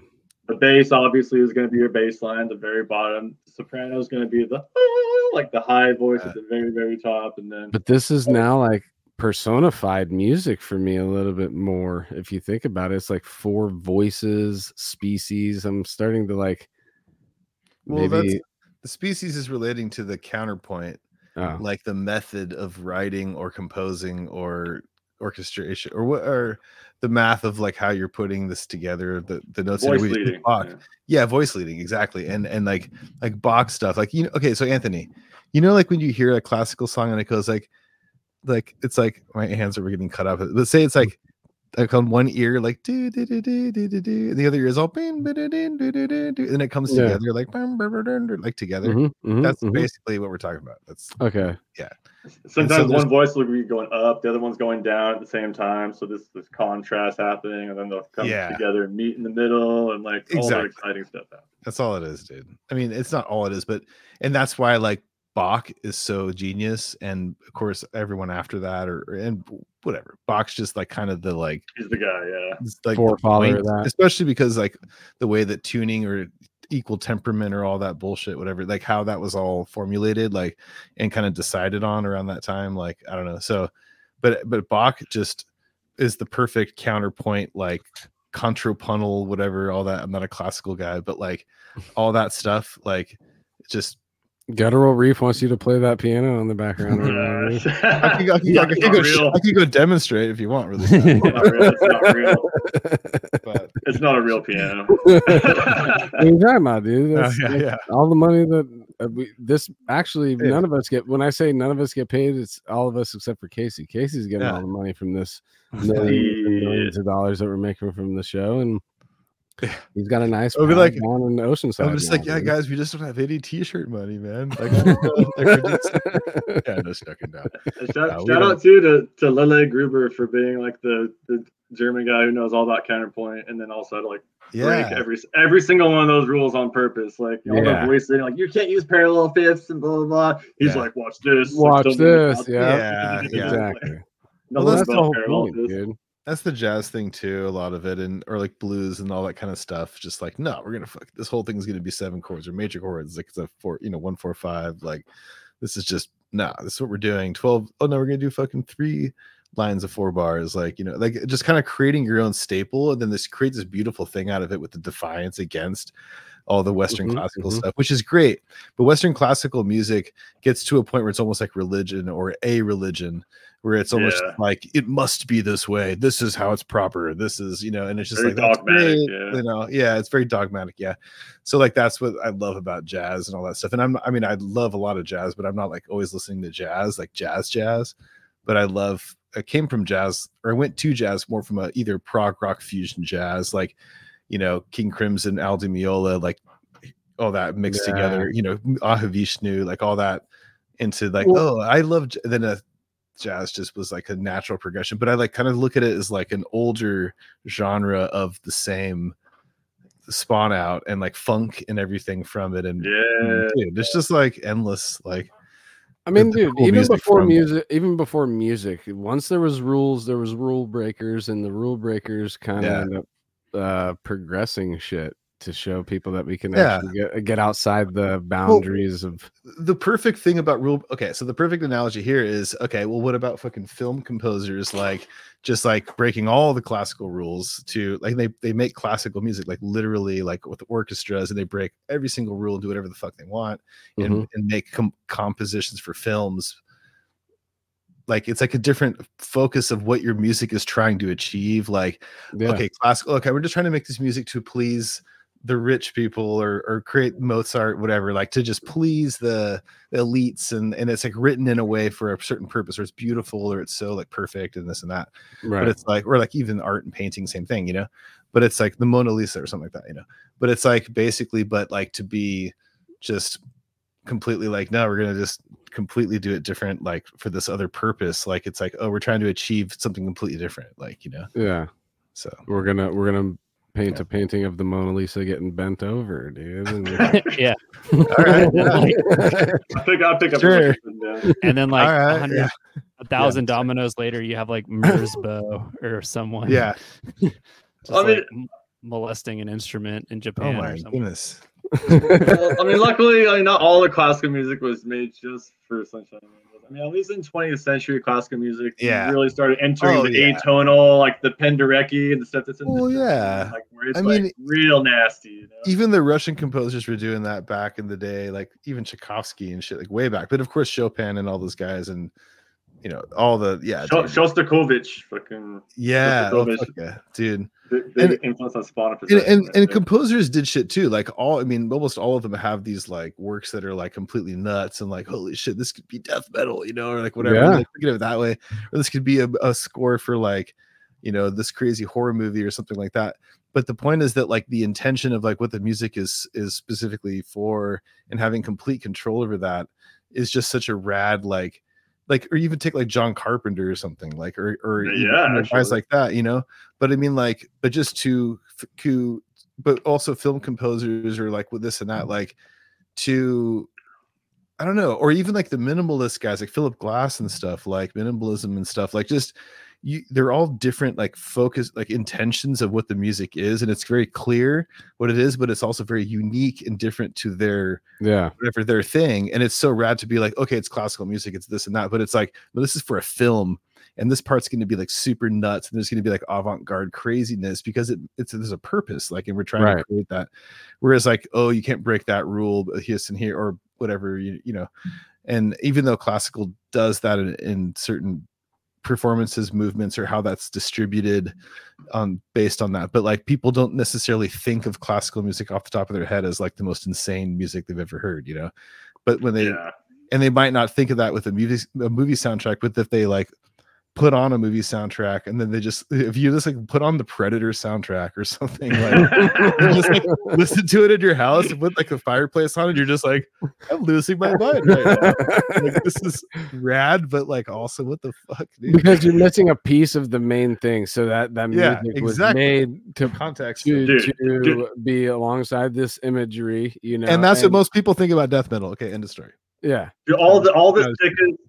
Sickest like soundtracks Yeah. were those 90s action movies where they'd be like Yeah, weird yeah, sounds of like dudes banging on metal with like metal bars like dum cum cum. yeah exactly Dun, dun. dude in terminator 2 you know that sound at the beginning that whoa it's a, it's a, fucking, Yeah. it's a vacuum cleaner Are you fucking serious? I saw the making of one, yeah, something like that years ago, and it's like that beginning where it's like, and they're in the future, and the things are flying around, and then the guy crushes the skull, and they're like in the the, the war zone of the future, beginning of Terminator Two. Yeah, that's a vacuum cleaner going. See, dude. That's all. I mean that that goes that goes all the way back to what what is Yeah. that? uh, a foley artist. Is Mm. that who? Uh, like Foley, yeah, that's like you know Yeah. recording sound effects basically. finding whatever objects you can use on radio or whatever to yeah. accentuate the story that's being told. You know, bricks smashing the other is a gunshot. You know, I took Yeah, a that's- recording class in high school at Miracosta College here in Oceanside, and it was like all they were talking all about Foley all the time. They're like, dude, Foley is so cool. You can like they're gonna smash something and record it, and that's like your job. You know, it's like, whoa, you get like a sledgehammer and like smash this thing and you like record it, and that's like your your task for the day. Like you gotta get a really good smash sound, you know. Walk on like glass and stuff, or like, you know, it's cool. I don't No, know. I mean, I gotta think that like, I mean, so just talking about action movies in general. I mean, that's got to be a pivotal part of why metal music, especially in the late '80s, early '90s, and and beyond, was just so good. Because I mean, that was those are the movies that I was raised on by my dad. He's like, you gotta make sure you watch Predator, you gotta watch Die Hard, you gotta watch yeah. basically a- any anything that's got bullets, explosions, like hammers, like you name it. Like, I mean, I knew all those movies like the back of my hand by the time I was like, uh, It's Uh, such a that- that- '90s dad thing to do. But those that's, what was, movies, that's what I was saying. I know, that's a, good, that's a really good point to bring up too. But I think also those kind of the, the way that '80s movies came out, like even uh, like like dark stuff, like it- wasn't like super dark, dark, you know.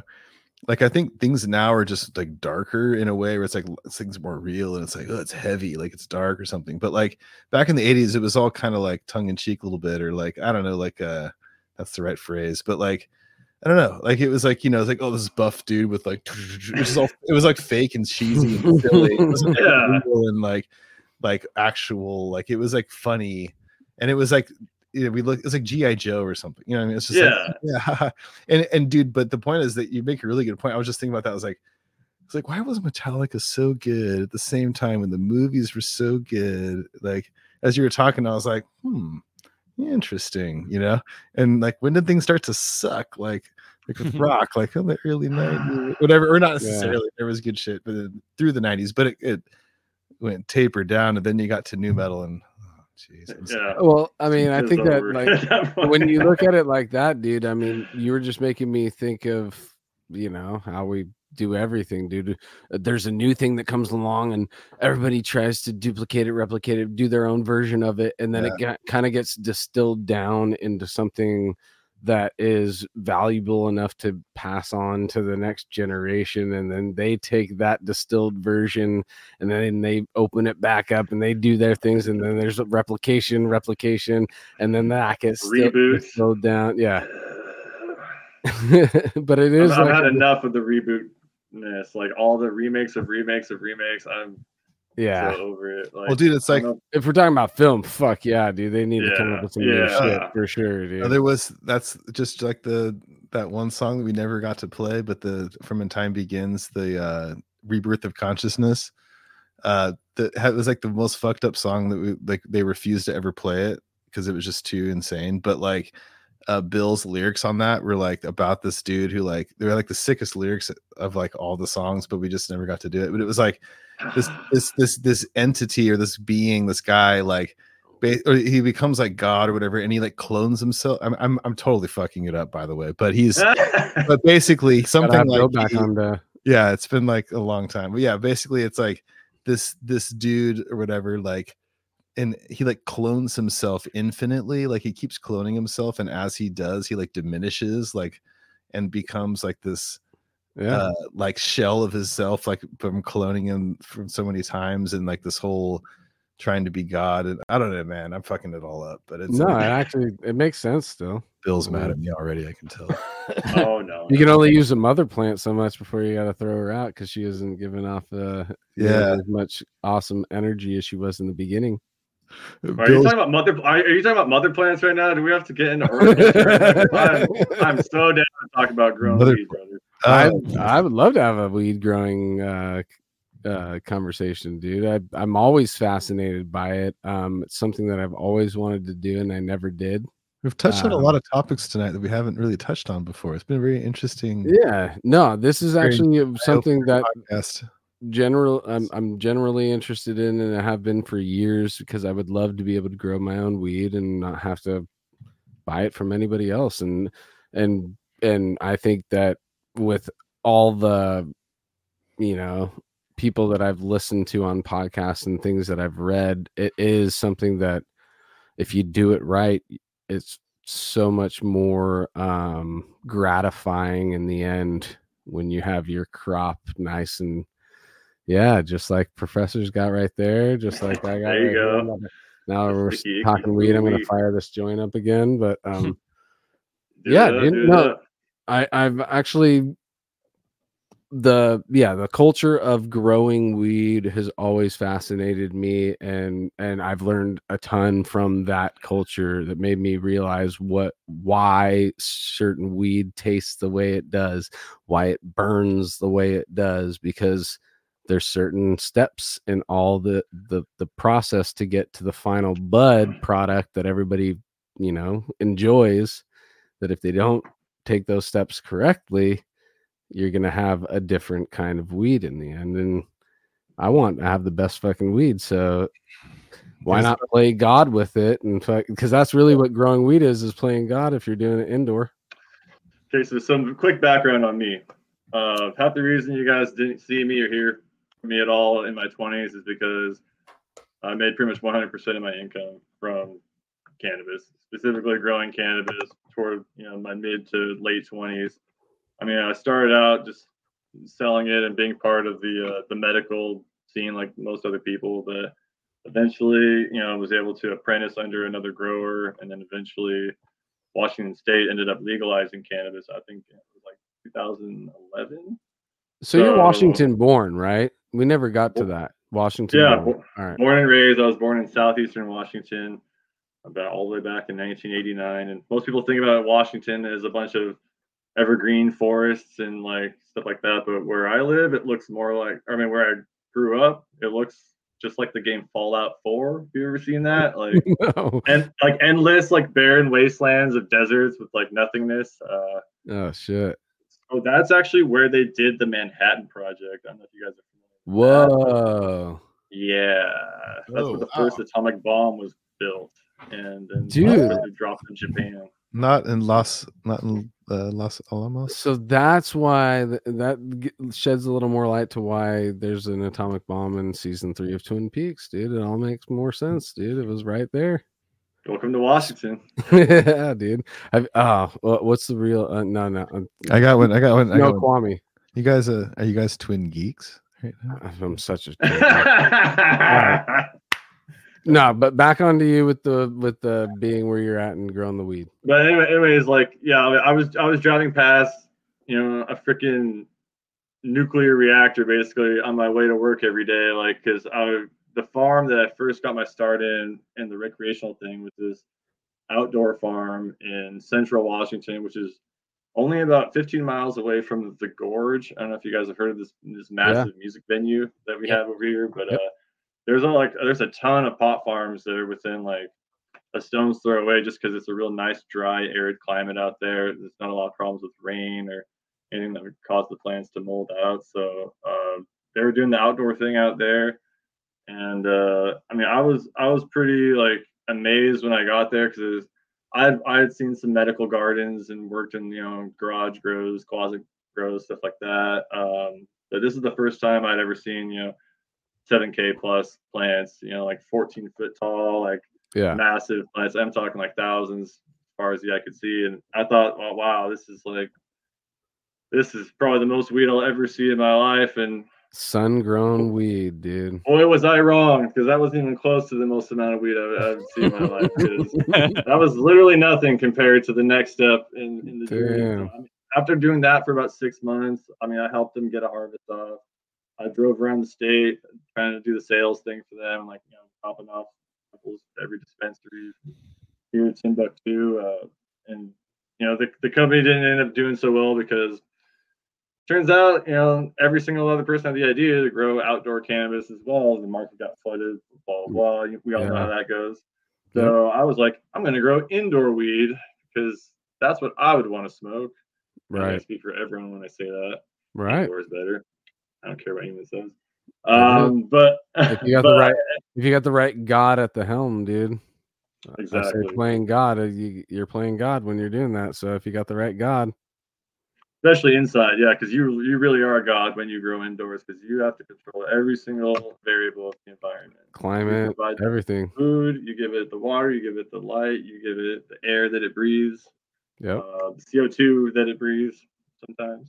totally. Um, but anyways, I ended up venturing west, you know, because I wanted to get closer to Seattle. I figured, you know, I was still doing the music thing, playing guitar at home and stuff the whole time, even though I wasn't in a band when I was doing the whole pot growing thing. Because guess what, guys? Plants don't take days off. They don't. I mean, they sleep, I Right. guess, but I mean, you pretty much have to tend on them twenty four seven. You can't really leave. You're pretty much um, thinking about them constantly because if you want to do it right, you got to be on top of your shit, right? Because things can happen. Speed bumps can hit even if you have an indoor grow that you think that you have this perfect situation happen. Something can happen, dude. So you got to be a little more paranoid with that environment too. But I mean, that's what makes the good smoke in the end. Absolutely. I mean, we, we, we call that the honeymoon phase uh, in growing when you have a brand new facility that's built, everything's working perfect, there's no problems, there's no bugs, there's no pests running around yet. But I mean, the longer that you have that facility running and you have these thousands and thousands of plants that smell so good, like you have all sorts of wildlife and critters crawling through the vents trying to trying to Right. get at them eventually and Right. uh, and when you and when you start to do this too on an industrial scale, I'll get to in a second. Uh, you start to see a lot of problems. Uh, What's so the most next- common? What's the most common thing? Spider mites and shit. I'd say the most common thing in recreational cannabis that's a problem is going to be powdery mildew because these guys are Mm, having a really hard time regulating the moisture content in facilities when there's again thousands and thousands of plants. They're all perspiring. They're all breathing and putting out moisture into the air. And I mean, unless you have some real serious dehumidification going on to get rid of all the extra water, it's, you're gonna you're gonna have issues. yeah. Um, and to, I guess to jump ahead, this this next facility I worked in, we're talking. I was in charge of the nursery, so all the little baby plants, cute little guys, like from about this tall to, to this tall. Uh, there's 14,000 plants feeding a flowering facility of 40,000 plants. So I was dealing with 56,000 cannabis plants in one building, guys. Whoa, So, dude. like, I was in charge of 14,000 plants. Mother. personally. For you're saying fourteen thousand mothers. No, th- we had a mother room of like, like 300 moms. That I mean, these are the big, big plants. But I'm talking like, like baby to teen plant. we, we grow them to about two or three feet tall before we flip them into flower. Yeah. Um, but it's a it's a tall order, especially when they're all hand watered and stuff, which is why I have like tendonitis problems now. Like this region has just been basically eviscerated from like nonstop watering with the watering wand. Like when you just have to water fourteen thousand plants manually by hand in a day every day. and what was? yeah, what did you say? The total was fifty. What? I mean, it's about fifty thousand plants total, but there's fourteen thousand of those were just in our nursery, which are the ones that I was taking care of. Dude. Yeah. And, and that came off of three hundred mothers. Yeah. So I mean, Dude, how was- prosperous that fucking plant is, dude. You know. so Think it about was- it like that plant does not want to ever be phased out. That plant will go past used more- us, I think.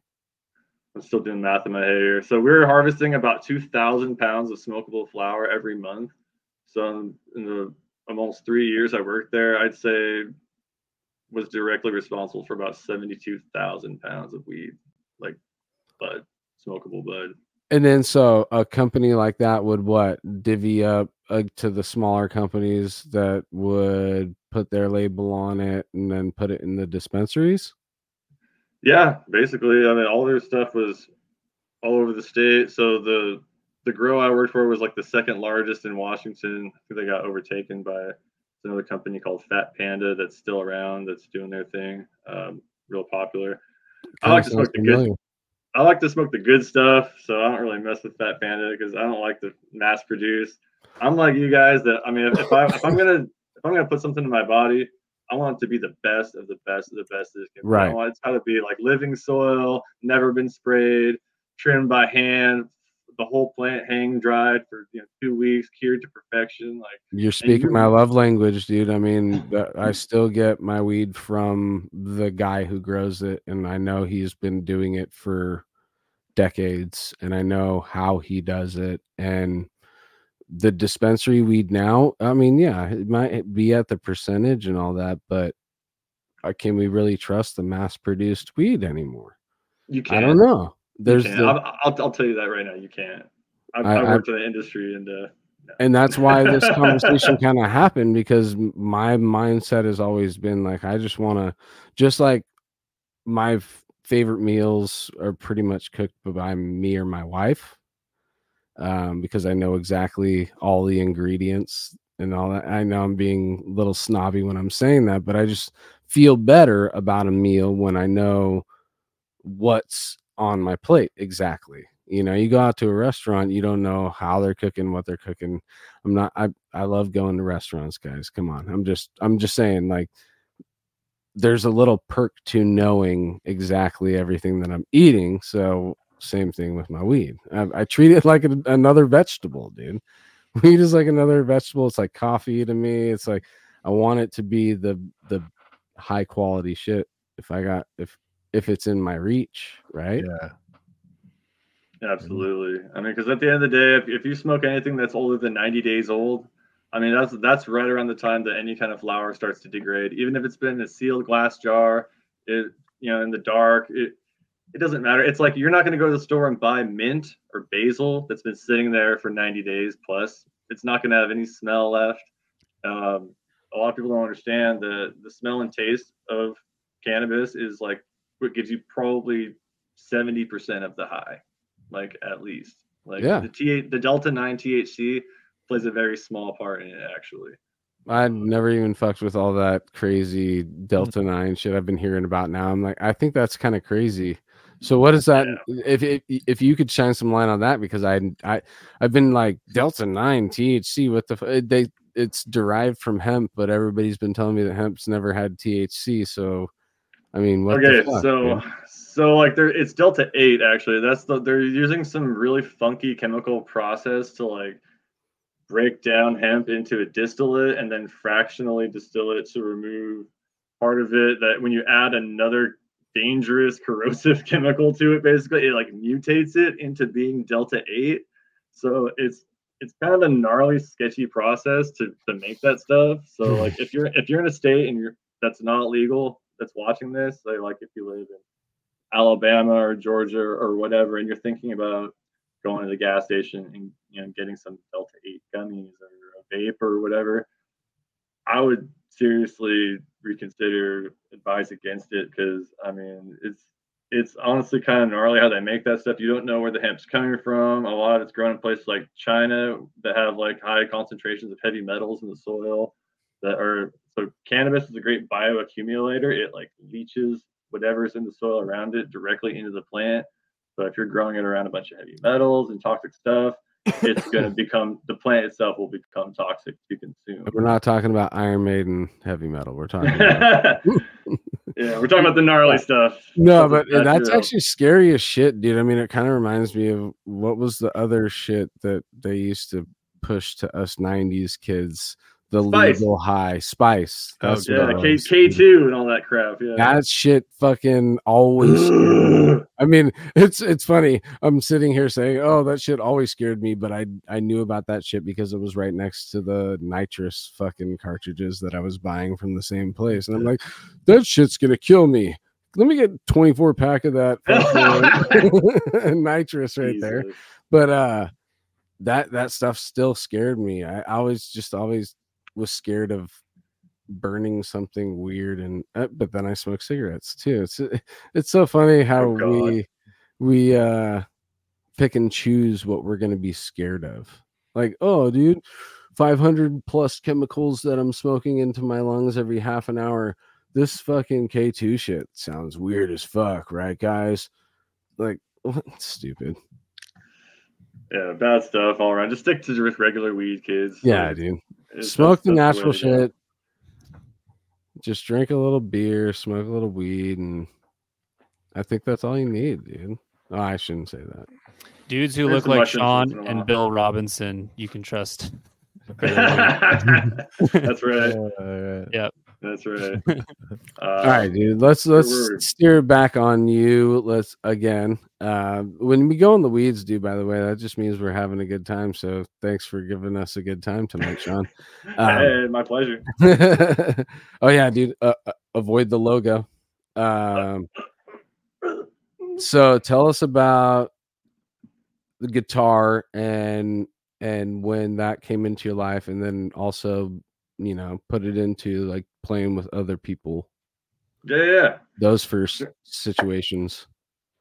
So, shoot, I mean, it came to being in high school. I mean, I had started being really into listening to music because I, you know, I discovered bands like Blink 182 and Incubus and stuff like that that had distorted guitars and was a little more on the, I guess, aggressive side. I mean, it was still singing catchy pop kind of stuff, but I was in a Uh, nu metal band in high school, dude. So I know what's up, dude. it was it was at least heading toward that direction, though, right? Like. Yeah. Uh, but but you know, come high school, I realized to myself like, man, like I really have no hobbies. All I do is sit around and play video games. I'm like, I suck at sports. Like, I'm, I What was your What was your video game jam as a teenager? What was your console? honestly Sega Dreamcast all day Oh long shit! Because I realized that there's a way you could like.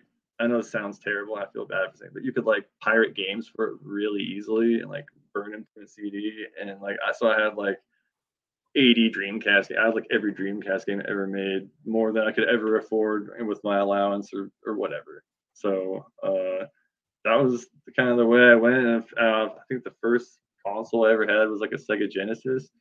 Uh, but I was always big into PC gaming too. Um, specifically like Counter Strike, like that game, like the mod for that game Half Life, pretty much took over my whole life from like grade five to grade nine, basically. Like when I So Half Life goes all the way back then. I'm not a big gamer, but I remember Half Life. You know? Shout out to Erlin uh, Casperlin. am I saying yeah? Ca- Did I say it right? What's it? Casperson. Casperson. I always fuck his last name up, yeah. dude. I'm I give it up to me for always fucking up names. Um, but he had mentioned this version of Half Life at the time we were touring with him, and I watched some gameplay of it, and I was like, dude, this is the next generation of video games. While I was watching that happen, so but I didn't realize I thought it was like a brand new thing at that time. So Half Life goes all the way back to Genesis. No, no, no. So I was 10 Oh. years old when I got my first copy of Half Life. I, I want to say it was like 1997 or 1998 shit. that that game came out. But again, that was kind of like really in the golden years of like brutal death metal and that stuff going on too. It just kind of goes to show that like all the movies and video games and culture were kind of in sync at that time as far as like uh, lending themselves to each other. But anyways, why were we talking about video games? Oh yeah, because that's all I did before I decided to start learning guitar. Because Mhm. I was like, you know, video games are cool, but I'm probably not going to get any chicks if I just play video games all day. like, let's just be real. I mean, right, right. I mean, I mean th- Nowadays, have you could probably there's probably some video Yeah. game pros that are fucking drowning in in gamer tail, dude. We didn't have Twitch. We didn't have Twitch back then. We didn't have. I mean, there was the very beginning of like competitive gaming in the late '90s, like the TPL and all that stuff. So like, it was it was starting to become a thing. But you didn't uh. have these like multi-millionaire like gaming personalities like now, which still blows my mind. Gen Z kids is like, oh, that's normal. That's just how it's always been, right? And I'm like, no, like video game dudes used to like not get any anything at all. Like yeah, make yeah, some more money like but uh you know th- thank goodness that i felt that way because otherwise i would have never picked up a guitar you know? So one day i was like mom dad i want to play guitar and my dad got real worried for things like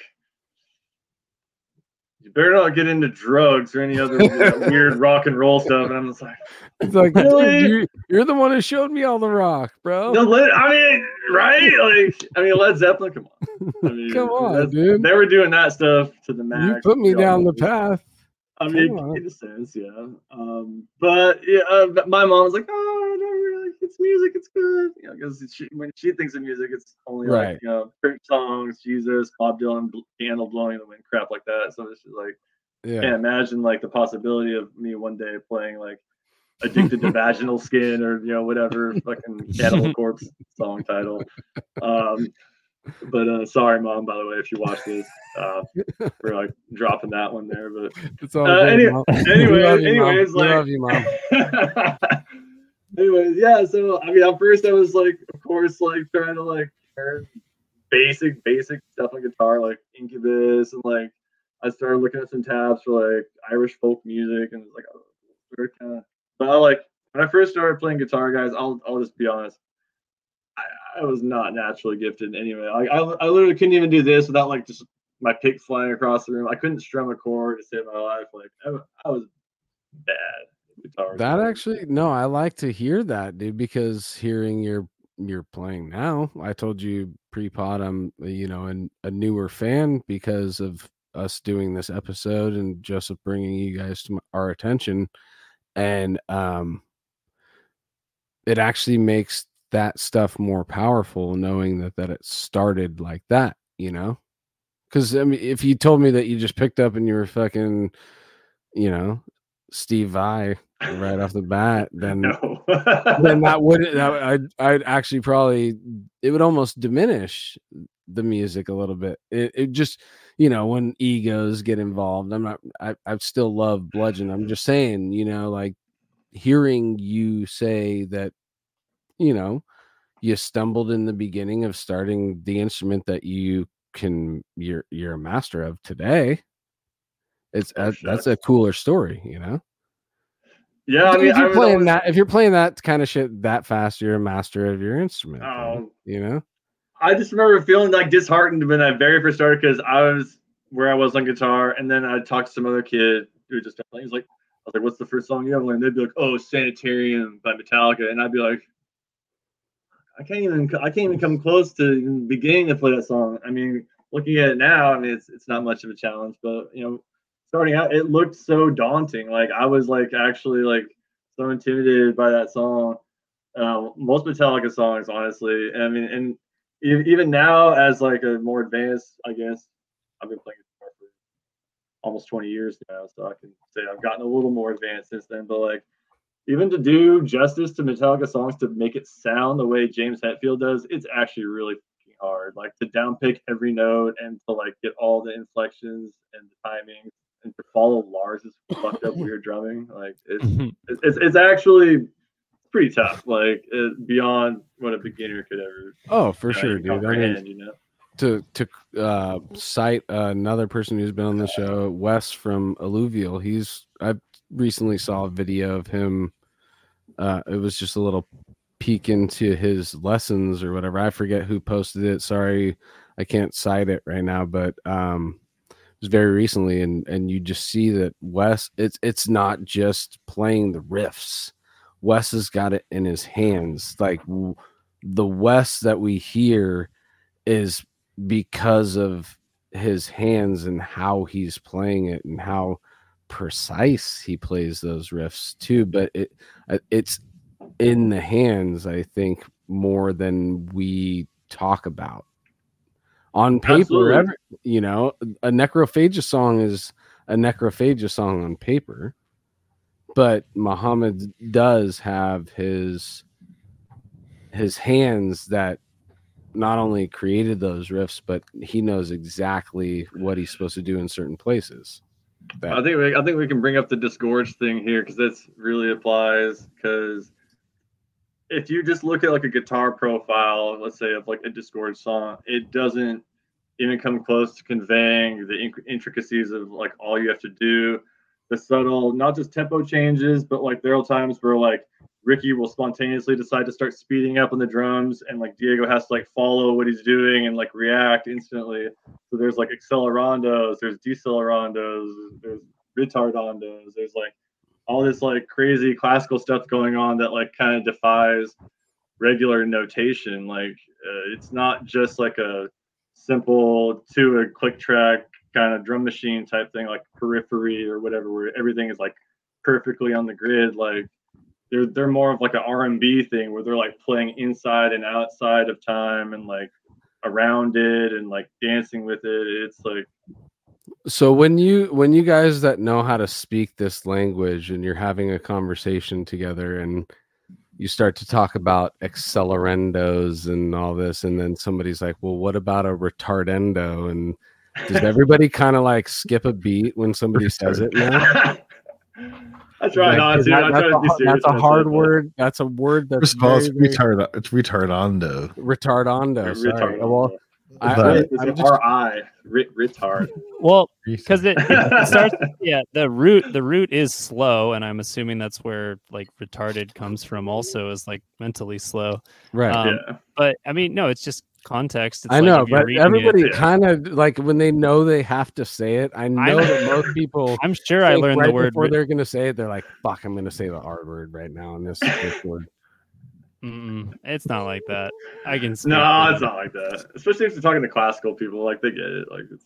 I i learned that very word nice. before i learned the word re- retarded or whatever so It's usually written, it's usually written just like R I T, like a little dot. You sometimes yeah. Yeah. T the writ dude writ. Actually, that that's shit. The professor is the one who taught me about accelerant. Acceler is it accelerando or That's accelerando? Accelerando. simple though. You just accelerate. I because of uh Imperial Triumphant there was there was this one part Imperial Triumphant excuse me um there's this one part where he speeds up and slows down and on his hand only while everything else is keeping the steady one two beat that he's doing like you know really slow black metal blast beat but his hand is ex- is accelerating up Yep. and faster and then comes back down to meet the hands and then accelerates up again sick.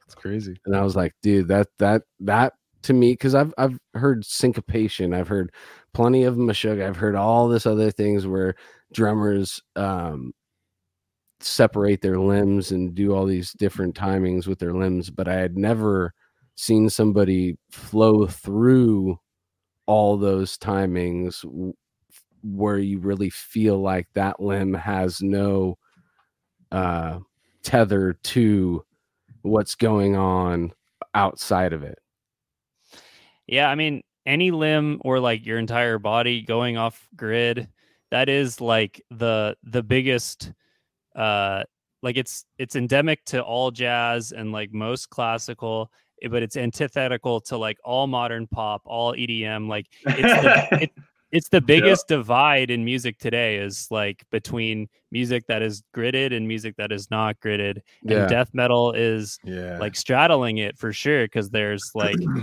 uh so much modern production depends on the ease like i couldn't do any of the session work i do if it wasn't gridded out like to Well, click Exactly. so Yeah. Yeah, and like also, I mean, it's just the whole history of it. Like, like a lot of the bands back in the day didn't do it historically, and then it became more popular as time went on. And bands that were like, like I mean, I'm sure there's bands that are still. I don't know if Cannibal will use as a click. They probably don't. I have no idea.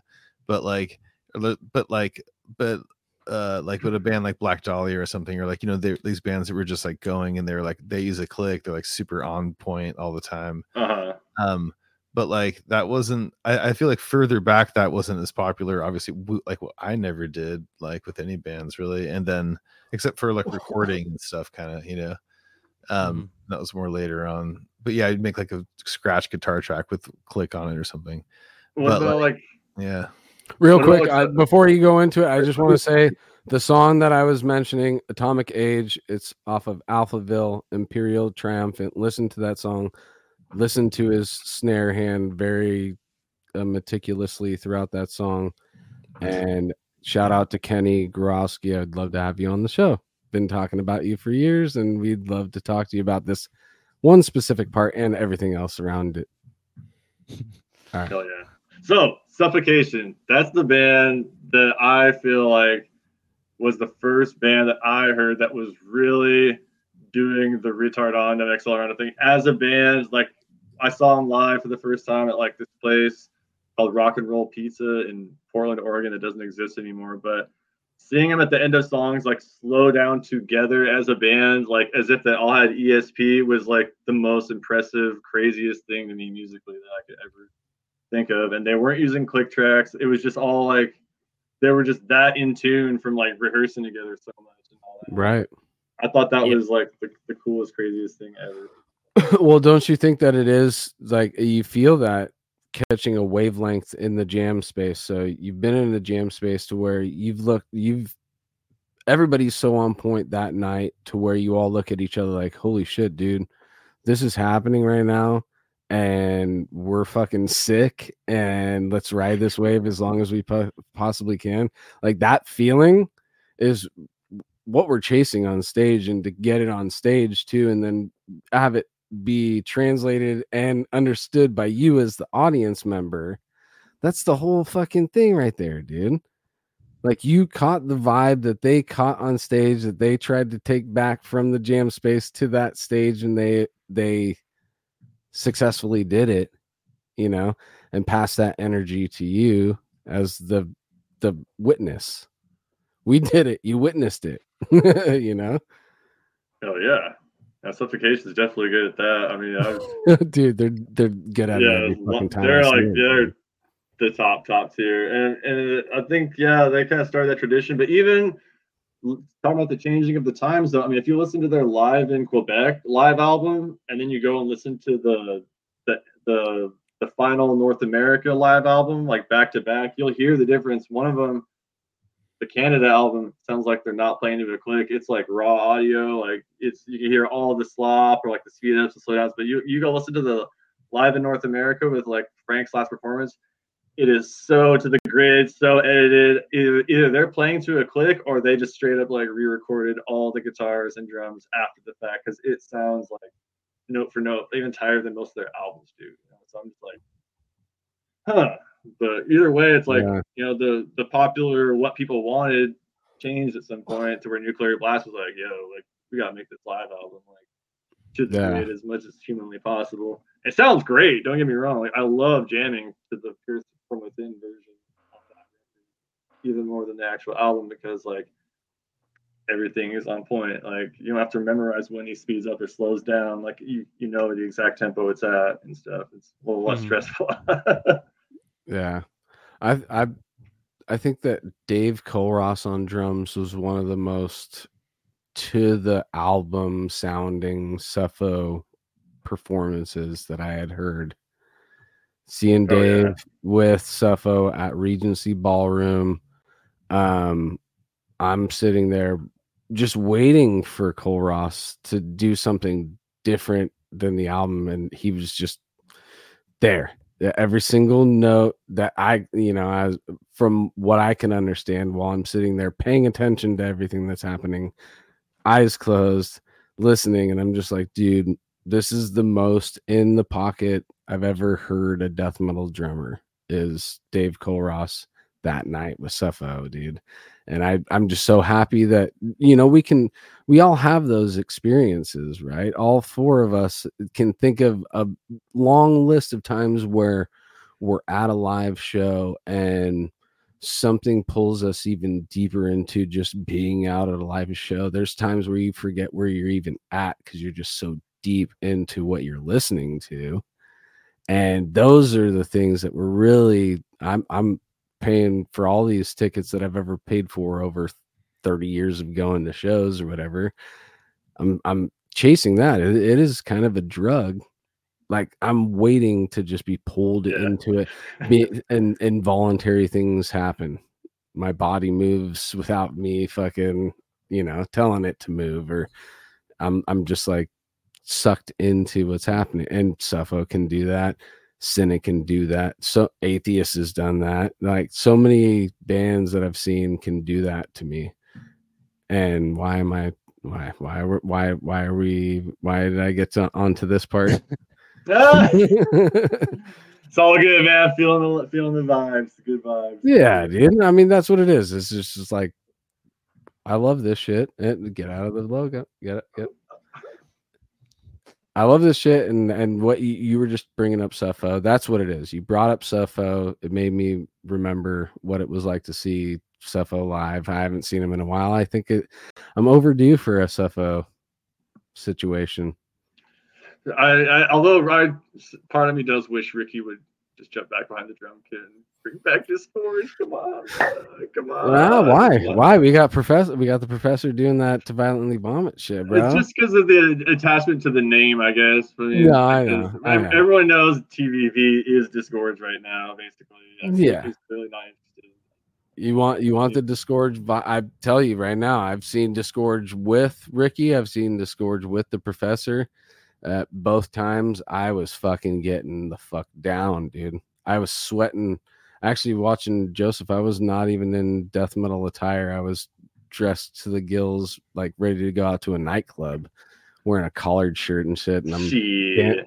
I'm fucking head banging in dress shoes and shit. I'm, sh- I should be wearing sandals, but I got dress shoes on at that time. But that's what, that's what I'm saying. Like, the professor still brings that vibe, dude. I guess the main reason I brought up the disgorge after Suffo is that that's like disgorge kind of took what suffocation started with the ex- exploration with timing, like speeding up together, slowing down together, and they kind of took it to another extreme. Like even in in Woundful of Scabs, there's at least a handful of times when like Ricky will like speed up on the recording on purpose, and Diego has to like follow behind him and like doing all this kind of off the grid kind of stuff that any other lesser band would get lost or they'd fall off or, or not be able to pull it off. But I yeah, mean, and in my statement, I'm not discrediting Ricky at all. I love Ricky. He's a fucking great drummer. And actually, it's a solid fucking flex to be like, you know what? I'm going to. I've been drumming in one of the most technical death metal bands on the planet for some time. You know what? I'm just going to fucking stop doing that. I'm going to jump on vocals for one of the most pioneering brutal death metal bands on the planet I mean, and yeah. kill it. like he's basically saying, like, I can do it all, motherfuckers. I need to see him. I need to see him play uh, guitar in some other legendary band now, and then he could just be like, "Yeah, I'm." I, that's the biggest death metal flex. But Joseph still fucking rules on that shit. He could still fucking rip that shit hard, dude. I mean, I'm, yeah. I mean, I, Joseph's videos are the ones I was practicing to, and I was learning these freaking songs. Honestly, like the the rehearsal videos with you and Diego, like I was learning Womb. I mean, that was like the main one I was fucking rehearsing to because it's like again, it was, he got it tighter than the actual album, basically. oh, um, yeah, I, I am a little bit of a of more gritty kind of like you know on the deed side rather than the the free timey type side for for playing through that material and some of the Ricky stuff is um like really weird for me. Like the end of um the Consume the Forsaken album, um Divine Suffering.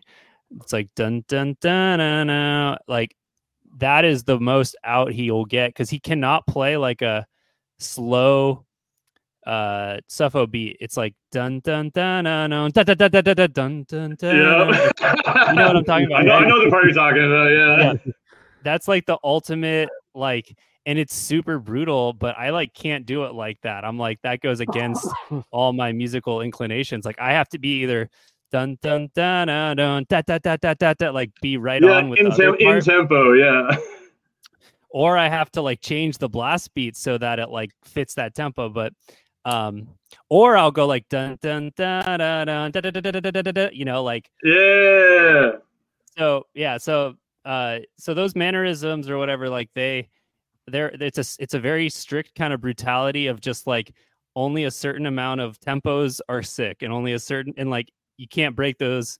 And if if it's like trying to fit like a little i don't know a square into a circle peg you're just like nope you're just plowing through it and just doing it anyway just destroy the the barrier.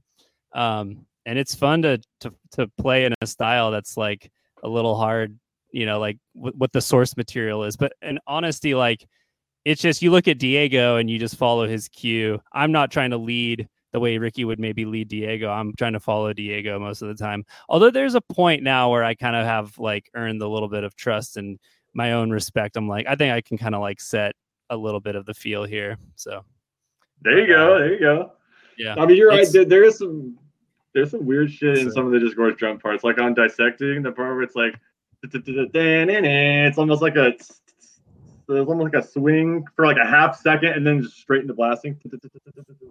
oh yeah. I mean, weird shit there. that yeah the the consume and um the the you know the last the parallels album like um ricky's like cymbal work is really amazing and you know he'll keep just a da da da da da and then he'll he'll be all over and there's a lot of subtleties in what his other hand does it's really worth like getting into and um, learning from um and who you know i i that, that's just the record bro consume is still the the goat It is, yeah. yeah. Um, Consume, I I think it, yeah, it, it was disgorged, fully fleshed out. It was I'll drop a little little uh timepiece here that um for the Gulf Coast we're bringing back a song from uh Cranial that I've never played yet. hell yeah. I won't say which song it is, so it'll be a little surprising, but I still have to learn it. Um it's off the second half, so that's the earlier demo, the the actual Yeah, yeah, yeah. that's the self title. I forget which one is which one, but yeah. And then we're adding another song from Parallels too. So the last and Oh, the sick. first. Actually, Disgorge and Sever did the same thing. For Forced to Bleed is uh the previous release, adding a few songs up front, you know? Yeah. Yep. But it makes it super confusing for the discog heads to like try to keep it all, keep track of it all. Yeah. Um, but dude, I don't know. We're, we've been going 10 or sorry, 10, 10 minutes and two hours. Um, I want to make sure we, we talk about like bludgeoned and violence only for, for a while. Yeah. Um, just, fair, just, that's you fair. know, hit, hit the key points. Not, yeah, everything's been good so far. yeah. So Sure, maybe sure. you want to catch us up a little bit. I, I okay. Let's actually. I want to hear about the reggae, the reggae. Yeah. Ah! all right, all right. So uh, I don't know what happened. Basically, like you know, I I kind of got in some trouble with the law my my late teens, early twenties, and kind of fell out with all like my metal friends. Like I I pretty much was like fucking. Basically, I was driving a car when I shouldn't have been driving a car. No one got hurt or anything like that, but I ended up going to jail. And all my metal friends kind of fell out and didn't want to talk to me as much because maybe it was like a reminder of what could happen to them if they kept going on the path a lot of them were going on too. Yeah. So at that point, I was like, well, I play guitar. I guess I'll just explore other avenues of music and kind of just started going to like open mic nights at like bars since I was 21. And that's when I discovered a lot of like others, I guess, traditional styles of music like blues and funk and other jam band stuff, obviously, and then and reggae. Um, which I mean, most people get into reggae. Why? Because like weed's awesome and they think that's cool. But after after a while, I started realizing there was elements of it that I was so drawn to that was kind of similar to the stuff I liked about metal music, like the really raw and unconventional recordings, like uh, the drum sounds. Like I mean, the the ping snare is like ubiquitous in reggae music as well as like slam and stuff Yep. like that. So I mean, and if you look into the lyrical matter of, of, of reggae music, especially like Bob Marley's music, it's Yeah. a lot about violence and strife and like this this Right. like visceral struggle in a third world kind of environment that's more nightmarish and, and hellish than most of the stuff that we in this country could barely even imagine. You know, like, uh, uh, Yep. And if we talk reggae real quick, yeah, for the like elitist, this probably isn't a good example, but this is always my example I use for people who just listen to reggae because they're on the beach and they're having they have their cocktail and you know people are playing volleyball in the background and you got reggae and just the vibe makes you you know it's a beach feel whatever. But if you actually dive deeper into it um there's a lot of like strong deep messages that happen lyrically and like 98 degrees in the shade by third world everybody it's a great let me song. get- let me it's a killer It's a great song. that's a great Oh. song. That's a great song, bro. Um, but you know, most people they're ordering their pina colada at the bar while they hear the song whatever, and they're like, "Oh, I like this this vibe. It's it feels good with the the environment I'm in." But if you listen to it, it's all about you know being a slave and and the POV of being a slave in Jamaica. You know, and and so if you dive deeper into reggae music, you'll also be able to understand a little bit more about that culture, you know, and what it was like to grow up in that environment. Like, Yeah, it's the way I- re- reason why, uh, not one of the the reason, but a reason why I listen to hip hop too, because helps me see what it was like to live as somebody who had way more struggles than I did. You know? Yeah, I mean, Abs- that was- absolutely. that was what got me woke when I was a kid, listening to Bob Marley on the way to elementary school. I felt like I learned so much from just that legend record, set me on a path of cultural, you know, understanding and humility. And I still think Bob Marley is the greatest musician of the 20th century and the most profound musician uh, to use his musical platform as a Mhm. kind of platform for for you know the messages he he he was able to bring. I'm looking forward to the documentary. I'm I'm a Bob Marley guy, whatever you know. Dude, I, was, hun- I listen to him weekly, yes, bro. I brother. listen to him weekly. Yes. Yeah. Yeah. I, I agree that he's the greatest songwriter of the 20th century.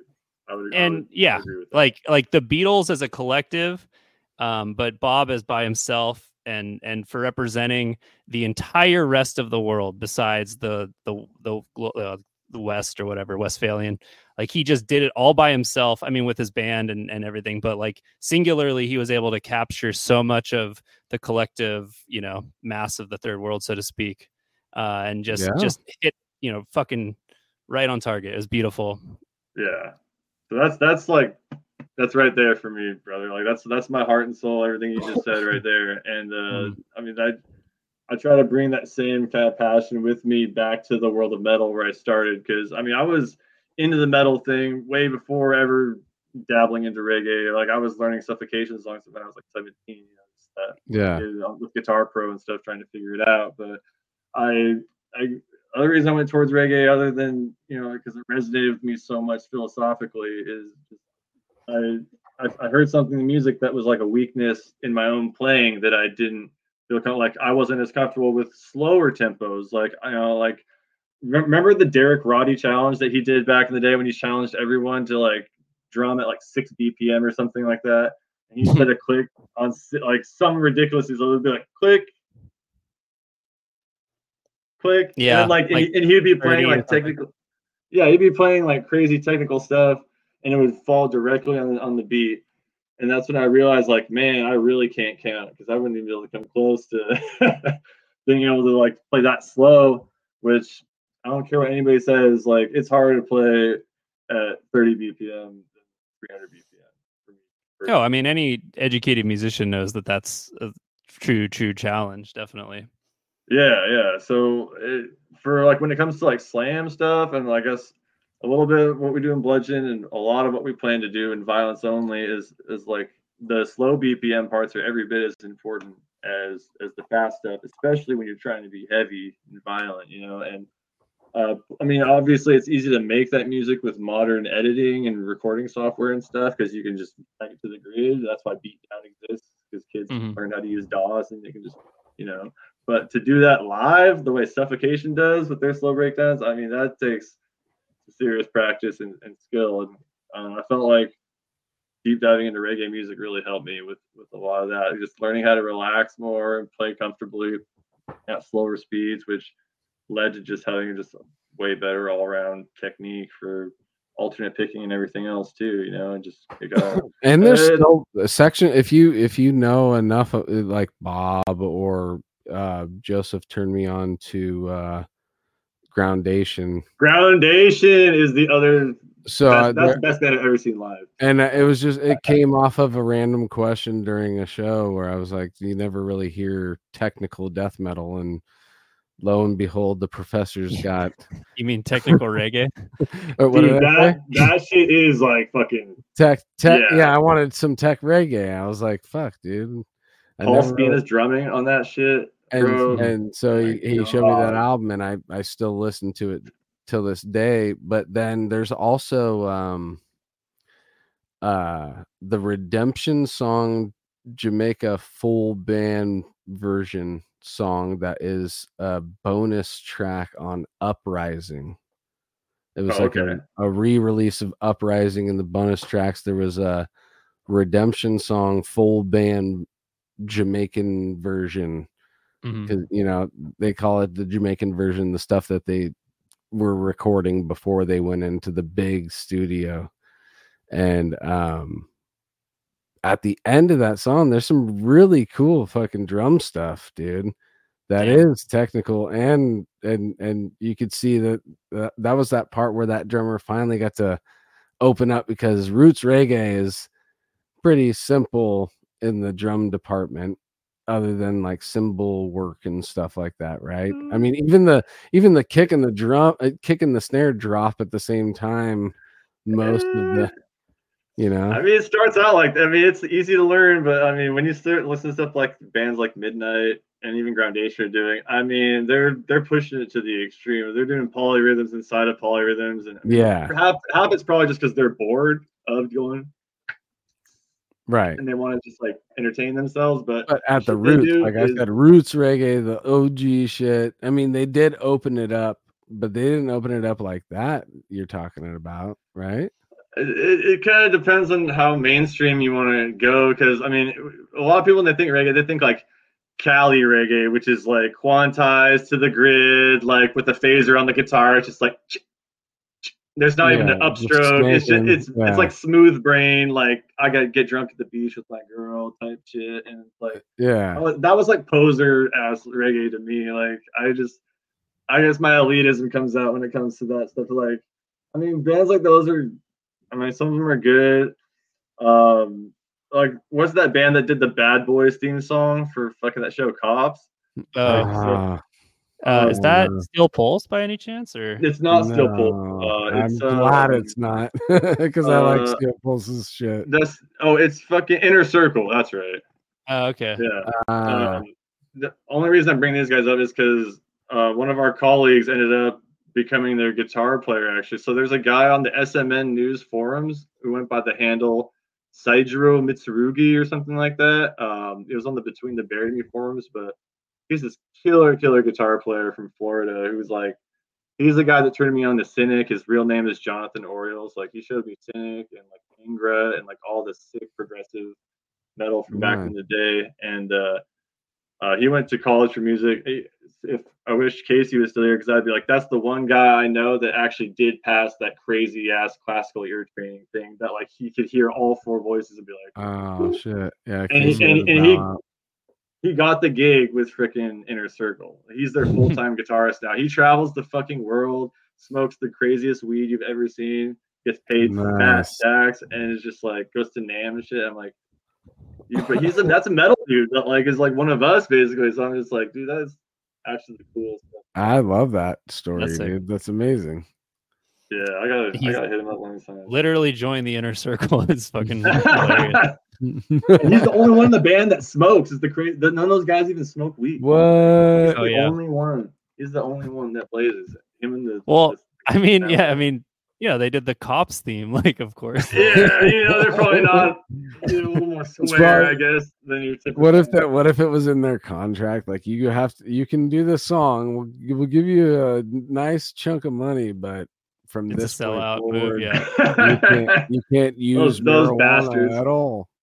you know? um, but Stuck no, dude, dude, reggae was cool though, man. I mean, learn, learn to use a tube amp. You know, learned a lot about just like playing low gain stuff and you know how to control feedback and all, and all that. Playing with delay pedals. It was it was a lot of fun. Learned a whole lot about gear. It stuff like sounds fun, dude. I mean, you Um, talk, well- the guys. You're talking. Both of us are big fans. Obviously, we just talked about it. You made me Yeah. think that there there needs to be a dub slam crossover. I mean, Why mentioned there? Like, the ping snare. I was like, damn, why is because there was like Skindred and there was that like kind of nu metal reggae punky thing for a while, and like Bad Brains, obviously, like hardcore and punk have been and and reggae have been close. But dude, we need to take this off. Joseph, off- let, I us go. mean- Come on, bro. Fucking let's Yeah. do it. Yeah, I, I think that uh, that is a wise move, uh, and I I would like to be somewhat a part of that. you know, like we've we've heard. Uh, shout out to uh, Cameron and disfiguring the goddess. We got the slambient thing going on. Why don't we take fucking reggae and dub shit and and mix that with some death metal and see what we get? We can do it. Check check out this band called Dub Trio. There's like this these Berklee kids that went to Berklee School of Music. They like they combine some dub stuff with like I guess it's like more at the drive-in level heaviness. Like not it's more like math rock sounding shit, but with Yeah, I know that. like, one of those guys. Yeah. they're sick, but like it's not quite as heavy as what I'm picturing in my head right now from Right. y'all No, I mean you gotta take that to the next level, dude. I'd be All right. All right, Yeah. this is. I'm gonna. I'm gonna bookmark this one. Think about it hard All for right. a while. Um, but did you ever play reggae with bands, or was it you're just jamming? So I was I was in a, a reggae band. We were this local band uh, called Fishbowl. I think we're still on Bandcamp. If you, if you did a deep dive, All right. I need to get the old, the ancient, the hidden track on the album. I don't know if it's on there. It needs to be though, because we did we did it at the drive-in cover of the song Quarantine, and we made it like dubbed out, and it's just like it's, got, it's even got like a slam at the end with like palm muted. So it's got like heavy guitars in it, which is really like rare. And you ever hear that in reggae music? So Yeah, yeah. Um, it was it was cool because we had a real keyboard player. This this guy who moved from France. He actually moved from France to go to MIT, and then he was working on the LIGO project at the Hanford site. Do you know what that is, Joseph? Mm, LIGO? I know it's not a. Ex- what? Tell me, because I'm. So it's Yeah, uh, why wouldn't you think I wouldn't know? It's, it's the laser in it's, it's the laser interferometer gravitational wave observatory. yeah, I definitely Uh, don't know. They're, they're, they're the ones that basically use fucking gravity waves to measure the universe and prove that Einstein's theory of relativity is no longer a theory. It's like a fact now Whoa. because of the research that these guys did. And they won a Empirical, Nobel yeah, Prize for it. Empirically testing the theory. Yeah. Yeah. And Um, like one of those dudes played keyboards in my reggae band. Like, it is the weirdest fucking thing, but uh, he was the funniest dude. Was just, he was sick, man. Fucking, we would geek out too, and like we'd be sing, trying to sing like Bach chorales in the back of the van. We'd be like driving Montana or something. I'd be like, that would be the alto voice, and he'd be like the tenor voice or whatever. Fucking, so, and then would you have conversations about that type of shit with him, and he'd explain it in somewhat of a like a Neil deGrasse Tyson I mean, level, you know?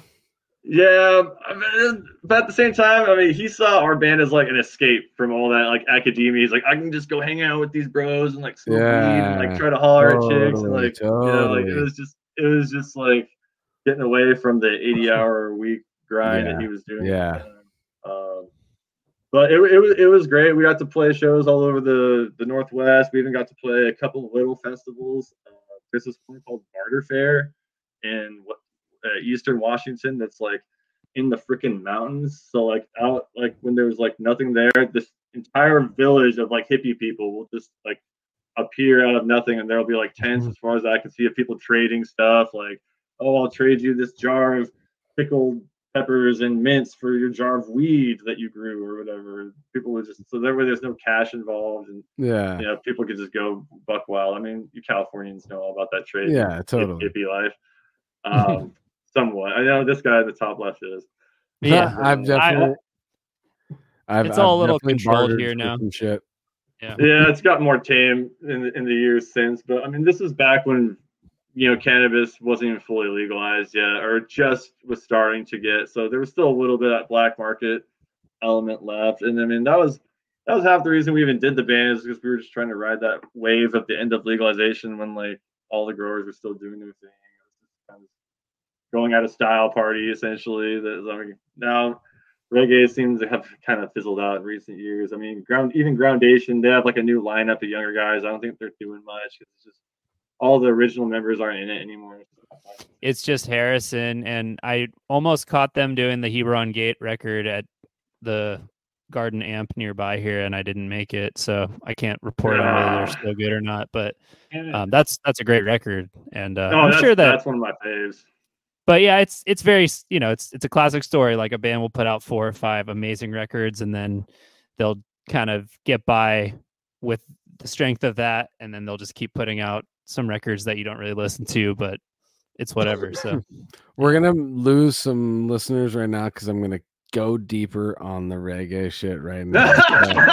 he is determined. Is determined. This probably never happened on Cali Death Podcast. Uh, it's all good, dude. I, I know somebody's got to still hang out for this at, at Well- this time, but um, I still, I still hear new Marley related stuff now that I never heard from before. So we were talking about everything changes, nothing's uh, all the new shit. Is, it, it's taking, it's hitting a lull, you know. yeah. So then it- that that kind of makes me naturally dig backwards and make sure that I didn't miss anything. So I go into the Wailing Wailers because I love the the progression of you know the early ska Motown influenced ska that you know uh I don't know if you would call it a prog- I mean it's not a progression because it slows down so what, what's mm, it's it's a retardando or it's an evolution. No, it just it just it just got heavier. So, I mean, the I'm subject joking. matter got a little joking. deeper. so I, I know the story is I don't know if it's just lure or not, but the um they uh DJ or not a DJ a guy at the records one day was just like, you know what, we need to slow this half speed. The ska stuff is making everybody's too hot, everybody's sweating, you know, let's let's play this record at half speed and that skink got played at half speed and everybody was like, oh, this is nice. no, that's Uh, just no, I'm- no, no, no. well, then you mean- got rock steady and all that stuff too. That which is the it transitioned down. It wasn't just like a half speed. Let's cut it in half and let's fucking no. Yeah. What do you think, Joseph? what do you think? I, I mean, I heard like a folk tale that it was like one summer day that it was so hot that everyone was just so tired and hot that they just started playing slow and then they realized it was See, know. that's a variation of the same story that I Yeah. heard. So it's we're really just speaking lore. Now it looks like Sean might have a third opinion Yeah. on the origins. I mean, uh, a lot of it just depends on the purpose of the mood you're trying to create, right? I mean, when you're trying to pick a tempo of a song, I mean, if the people that want to party, they want it to be faster, like more upbeat, usually. Like, I mean, I guess nowadays people might put on weird lo-fi hip hop at the club and be all sipping lean or something, getting all weird. Mhm. But like back in the day, I mean, disco historically party music tends to have higher BPMs, higher tempo, whereas uh, the the more somber and even like religious, spiritual kind of tones that reggae music has, it's like because they're a little more serious about it. Like they want people to become more reflective and, and look inward. So I mean, I think the the lower tempo kind of translates to more of like a meditation kind of thing. So Yeah. I know, but that's that's later on down the road. What I'm talking about too is the ska version before reggae was even a thing. So and and I think that Motown, if you listen to like Barrington Levy or early Wailing Wailers stuff, you will find a direct connection to the Motown sounding doo wop and Oh, R&B absolutely, yeah, yeah. that was happening at the same time like that that kind of was like funneled to jamaica and jamaica took it ran with it. Same thing i, I love i love the idea of uh being an mc you know but over there you're called a dj but it's an mc over here when you're hip hop I, I like that that you know rhythmic talking to music was happening over there and the remix thing with Lee Scratch Perry was happening over there first and then it came back over here. So it's like things get passed around the world and then passed back and then it causes this like growth. You're- Yes. The short answer is yes. You're right. It's basically the root of all modern popular music, like especially like electronic music, like EDM, dubstep, anything like this. It's basically just computerized reggae. The snare falls in the three. I mean, it's just like in most hip hop music. Mm-hmm. You know, as long as the snare's on three, it's gonna have that that sort of feel to it. And uh, same with rapping, like you said, they, they call it toasting back in Jamaica when people would Yep. try to like freestyle over the over the beat, but it's basically the same thing. Um, Yeah, but that was happening before hip hop it was a thing, you know? yeah, it was the the genesis of it. I mean, can hip hop correct me if I'm wrong? Kind of started more on the East Coast when like a lot of people like Jamaican immigrants would like show up in New York and places like places like that, where I imagine When One of the first- disco was like a thing. Yeah, So that's where the first sound system started popping up. You know, Right. people doing like the hip hop thing for sure. Um, and then fast forward, let's connect this to even something on the show with metal and slam, like you know bands like Devourment and stuff like that. Took that hip hop beat that had come from reggae music and were like, let's like let's make this into a slam, you know, like or internal bleeding too. Like they're basically bleeding, dude. starting with in reggae and they're ending in this freaking yeah kind Yeah, of thing. for so sure, dude. I was gonna actually, if you didn't say internal bleeding, I was definitely gonna mention internal bleeding as one of the forefathers of that sound, right? I oh mean, yeah, Suffo, internal bleeding, pyrexia. But I yeah. think I'd say internal when- bleeding was the ones that like really yeah, made when it. did they like start? What was the first demo? Internal bleeding demo. When was that? ninety was it 92, 93? I think it was yeah, about that time. Yeah. Also, Afterbirth, who I shouted out last episode, also have a 92 demo. So, Sick. um, Yeah, all right. So I want to make sure we don't go like super far past three hours, and so, uh, Pull- so pull from reggae, let's- non-reggae part. how do you when when do you get back into death metal seriously and start like creating the you know building block i mean sorry the foundations for what Yeah, when was the? Manhattan project for your metal renaissance? All right. So I mean, I was I was still working at the at the massive indoor pot facility. I mean, but I was starting to get kind of burnt out. Like you know, injuries has kind of started happening, and you know, my heart maybe wasn't fully in it as much. And one day I was just chilling at home, and I ended up getting a phone call from an old friend of mine from high school. Um, kid, uh, he showed me like between the buried and me, like the so like the Silent Circus was like the record that like made me want to like start practicing guitar like six seven hours a day when I was a kid to be like oh man like I need to get good I can play Mhm. songs like Mordecai blah blah but anyways that guy called me way later in life you know and I was like this was more like 2017 2018 and was just like hey what's up and I was like oh I'm just chilling he's like hey do you want to start a death metal band with Jonathan Huber on vocals and I was like yes uh, okay. And he's like, all right, well, get a metal guitar, and then get a head or a cab or something, and show up to this address. And yeah, yeah, yeah. So, I mean, I'm, you know, I had I had nothing. I had my Gibson SG, and yeah, yeah. So, I pretty much, you know, went to my my, my now fiance, and I was like, hey, is it okay if I join a metal band? And can you help me get this metal guitar that I need with your credit card? and, and somehow conned her into buying me this this beautiful Jackson that I played on all the bludgeon recordings, all the basically everything we've ever done, every live show we played. here wait hold it up one more time Shout out to my fiance for um hold on how do i make you there it is there it is cool we got it yeah, Jackson SL7 HT.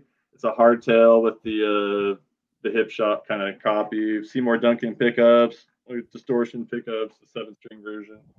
nice Uh, does everything I need to do. Sounds great. Don't have to worry about batteries, stuff like that. But anyways, Well, quick, quick story about how you proposed to her. You just said fiance.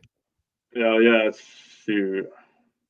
I don't know how I. I pretty much just like asked her, like, we should probably get married, huh? And she was just like, yeah. I mean, we, we we've been together for this is this is our 13th year together, guys. Hell yeah, that's- dude. Yeah, I think we the day we got together was September 27th, 2011. So it's been Hell yeah. man, it's, it's about time that we that we tie the knot and get that. Hey, with. dude. Damn. Thir- 13 years is that you definitely know that you can spend a lot of time with that person. Oh yeah. right? She- she's Uh, my better half for sure. I mean, I'm kind of scumbag compared to her. But you How- pulled the like the the keep the death metal away until it's too late, and then you throw it back in. That was my move too. I, I, I, I- yeah, I tricked her basically. I was like, I'm in a reggae band. It's all you kept the death metal behind the little Right, fucking you thing. And you're just like, And, um, nope, it's still here. This, this is actually what all I care about, by the way. like, yeah, yeah, this is this is my sole purpose in life that I've always dreamt of since I was a teenager. It's a Trojan death metal Trojan horse, dude. Yeah. but luckily, no, she was cool with it, understood it, it meant a lot to me. So she allowed me to go into this. I mean, in reality, when you like, I've been with my life, uh, my life, I've been with my life for 39 years, but I've been with my wife for 17 years, and uh, or actually 18 years now, and she just knows she she gets it, dude. That's what it is. They they will never fully dive in with us. They'll go to shows every now and then, you know. They'll they'll dip their toes in the lake of death metal. We'll take them Yeah. to the the edge and they'll get their feet wet every now and then. But in re well, I mean your wife might be different, but it doesn't matter because they see our reaction to it and they they you could just you're with somebody long enough they see how passionate you are about anything for a certain amount of time they're just like all right that just needs to happen for my husband or my wife you know and and as the wife or the husband you got to just be like go for it you know Yes, that's that's great great advice for any of y'all fellas or even ladies out in the audience who are single and maybe struggling to find a, a partner or a mate. Best advice: be your complete 100% total self, as weird as it may be, and be passionate about the things you actually like, and right don't deviate from that. And then eventually, you'll find someone who can tolerate it.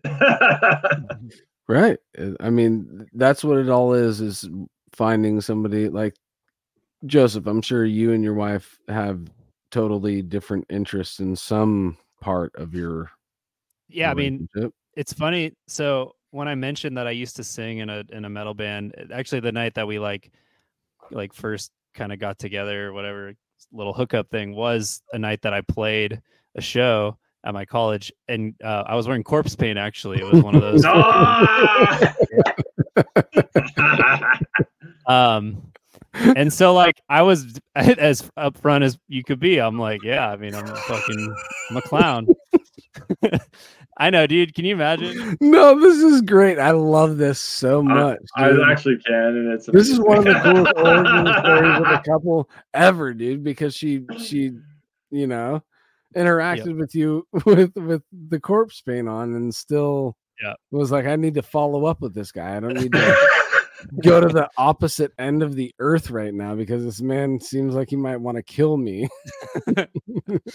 Yeah i don't know man. It was it was senior year of college. We still music is like my thing and you know we we related on a bunch of other stuff that's equally part of my life like life religion philosophy even politics like a lot of other stuff. But um i was i did uh, you know i was up front in that way like clearly i was a very serious musician I think I did Trojan Horse a little bit of like the how serious I wanted to pursue it thing. Like it really came out in the late twenties when I'm like, dude, I can't hold this in anymore. Like, you know, I, I really, I, I sacrificed a lot of time away from it, and now I feel like I'm catching up. And so she's tolerated it and is cool. So we're Hell cool. yeah. So Hell yeah. Yeah. what's up and and and is genuinely happy, and you know all that. So, um, right But- and i'm sure that she's got something too that you give you know. Oh yeah, AI, her- computers, all that stuff, technology in general. But we, Oh shit, dude! Your chick's into AI, dude. I did an AI. Uh, I probably had to write it up on the show, but the AI generated art trips me out, dude. I Oh, did. she- I brought it up recently. yeah, she's she's a uh, AI scientist. That's what she does. Whoa, dude. So okay, Sick. Yeah. uh, I, Um, I don't want to take it away from Sean, but that is super interesting, and I want I want to have your chick on the show, bro. Yeah, yeah. We'll do a spouse episode at some point. to have that that that conversation because I'd love to see what that's all about, like behind the scenes of that. Yeah, she she uh mostly works on the language models, but she has some uh work she has done some she's actually generated some music videos which are really cool. Um the static art stuff is pretty like it was, you know, everyone has their hot take or whatever. Uh, I Mhm. certainly do. Um the Yeah. videos she makes are really trippy psychedelic. Um I, I think there's more promise there than like the the other stuff, the the, the static image. So um, yeah, I mean the static image. What you're saying is like you just type in what you Yeah. want to see, and then it comes back, and your your results are actually some are pretty cool. But yeah, I know it's not perfect yet. But it, it, us saying that it's not perfect is gonna make us perfect it, and then that's when it's gonna come alive and eat us up, dude. Yeah, Oh, I know. I mean, we'll we'll get into it. Yeah. um, so fucking, so you you joined the the band. Huber was already a member, Sean, before you joined. So you that's how you connect, not you putting them together. Yeah, so yeah, so like my only connection to John before joining that band was I had the privilege of getting to see his first band ever play at my local hometown venue when I was a kid. Uh, this place called Ray's Golden Lion, which thankfully has actually reopened recently. Um, this guy that uh, actually he played bass for Bludgeon for a very short time. His name is Alan, but he bought the venue, so it's it's a thing. Now Suffocation actually just played there uh, a couple months ago when they were on tour uh, in Eastern Washington. So, but anyways, John's band, I Declared War, they played there back when like Amidst the Bloodshed came out. I was like 17 years old. I remember being like, oh, kind of pop punk, kind of like metalcore something. But then I was like, but those vocals, like even as a as a kid, I was like, God damn, that dude's guttural sound fucking insane. You know, like I mean, Yeah. I was I was a little bit into the. I mean, there was some hardcore stuff that was cool, but when I was a kid, I was I didn't really appreciate it that much. All, all I thought of was like it's Madball and it's zero zero zero zero zero. Mm. I mean, you, you don't appreciate the rhythmic subtleties, and there there is stuff that makes hardcore good, and there's reasons why people love that music too. You know, other than being just a stubborn metalhead like I especially was. um, but uh, but yeah, that's that's how. I mean, I didn't really even talk to John or meet him. I was just a little kid, and he was like the cooler older kid. He was like four years older, or whatever. So I was like, you know, not cool enough to talk to him, but his band was cool. And then you know, fast forward all these years later, and uh, yeah, we just kind of we just kind of hit it off. I mean, it kind of helped that we were both blue collar dudes. Like at the time, he was working for Taylor Farms, like harvesting shellfish, doing like the geoduck thing.